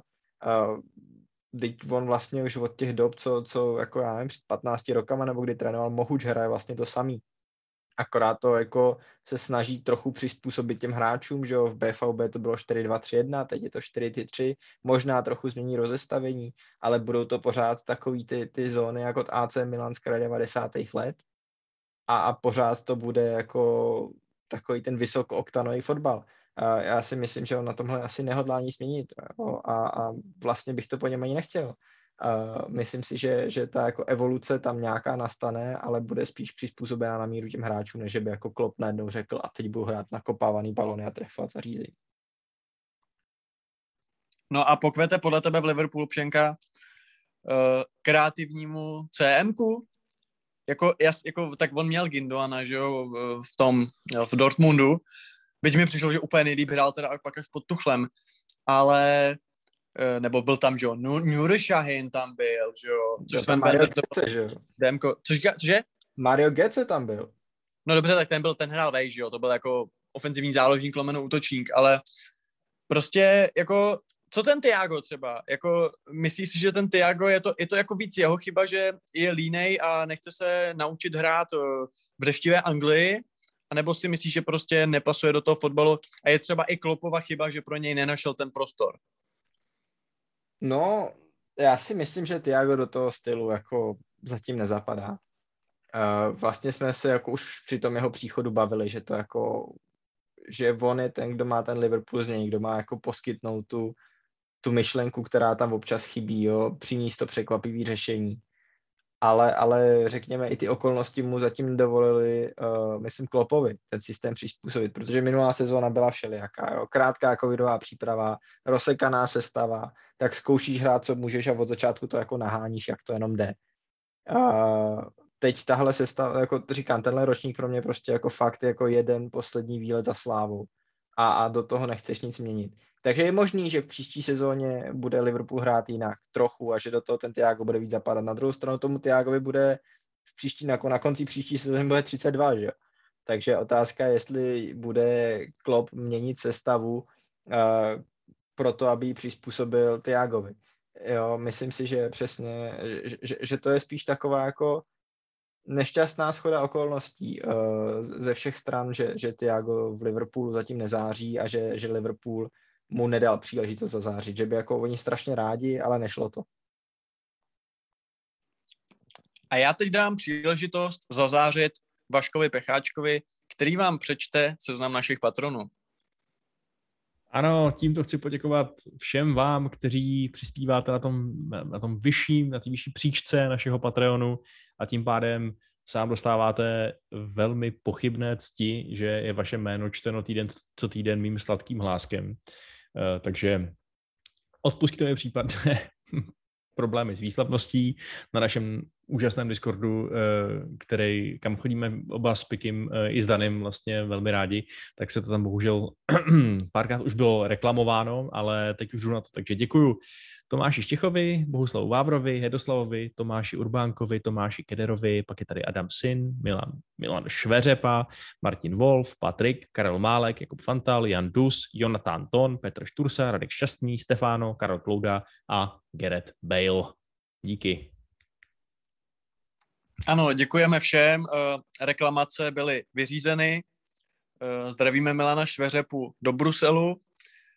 Eh, to je už tak, takový running joke našeho podcastu, ale už ho umíme říkat dobře, takže Milané, neposíláš těch 10 eur nadarmo, prostě já si myslím, že člověk, který posílá 10 eur, si zaslouží, aby jeho jméno bylo čteno dobře. Kdyby posílal jenom 5, tak to ne, tam jako menší chyba může být, ale za 10 euro chce to, to chce výbornou výslovnost. A pokud chcete, aby vaše jméno taky bylo čteno, a nebo nechcete, ale chcete třeba s námi diskutovat na Discordu, kde jsou každý den velmi živé diskuze o mnoha tématech, které zdaleka neobjímají pouze fotbal. Tak jděte na patreon.com lomeno kontrapressing a pošlete nám své peníze. a nebo si to prostě přečtěte a uvidíte. A já mám možná ještě jednu věc. Eh, pokud nás posloucháte na Apple podcastech, případně neposloucháte, ale máte, app, eh, jak se tomu říká, iPod, iPhone, iPad, Mac, cokoliv od Apple, prostě máte tu aplikaci nativní, vlastně ty podcasty, jak to podcast se to jmenuje, tak eh, dejte nám tam nějaký hvězdičky, protože jsem tam koukal, že tam máme hrozně málo hodnocení a tím pádem nás to pak nenabízí v, logari, eh, v logaritmech, no v logaritmech, v, algoritmech. A tím pádem pak vlastně se dalším divákům, posluchačům nezobrazuje náš podcast. Takže tam jděte, dejte nám pět hvězdiček. Jo, jako jestli nám chcete dát míň, tak tam nechoďte, jo, jako jenom pět hvězdiček, chce nám, že jsme jako samozřejmě vynikající. Co, Dany, jsme vynikající? Já bych řekl, že určitě, že jo. Jinak bych si to nezaplatil a kdybych si to nezaplatil, tak tu dneska nejsem. Přesně tak, takže vlastně ten Discord, je to, ten patron je to cesta vlastně i pro případné posluchače, který by se chtěli k nám jakoby dostat. Tak když nás vlastně, když nás zaujmete svým projevem, nejprve psaným a pak samozřejmě i i vlastně tím ústním, který my máme teda jako velmi pochybný, nebo já teda, Vašek samozřejmě známý, uh, známý moderátor, já to trošku kazím, ale tak kdyby jsme byli oba dobrý, tak samozřejmě by to nemohlo být zadarmo. Ale kam míří? Poenta mi zmizela, uh, stejně jako body Chelsea ze zápasu se City, stejně jako United. Body, ano, děkuji. Ze zápasu s Villans a Tottenhamu ze zápasu s Arsenalem. Pánové, uh, díky, že jste tady byli, bylo to hrozně fajn. Doufejme, že příště už to bude ze studia, protože přece jenom ta chemie mezi námi je výraznější, když se vidíme naživo a není to pouze přes telefonní linky. Já vám přeju krásný týden, mějte se fajn a čau. Mějte se, čau. Čau.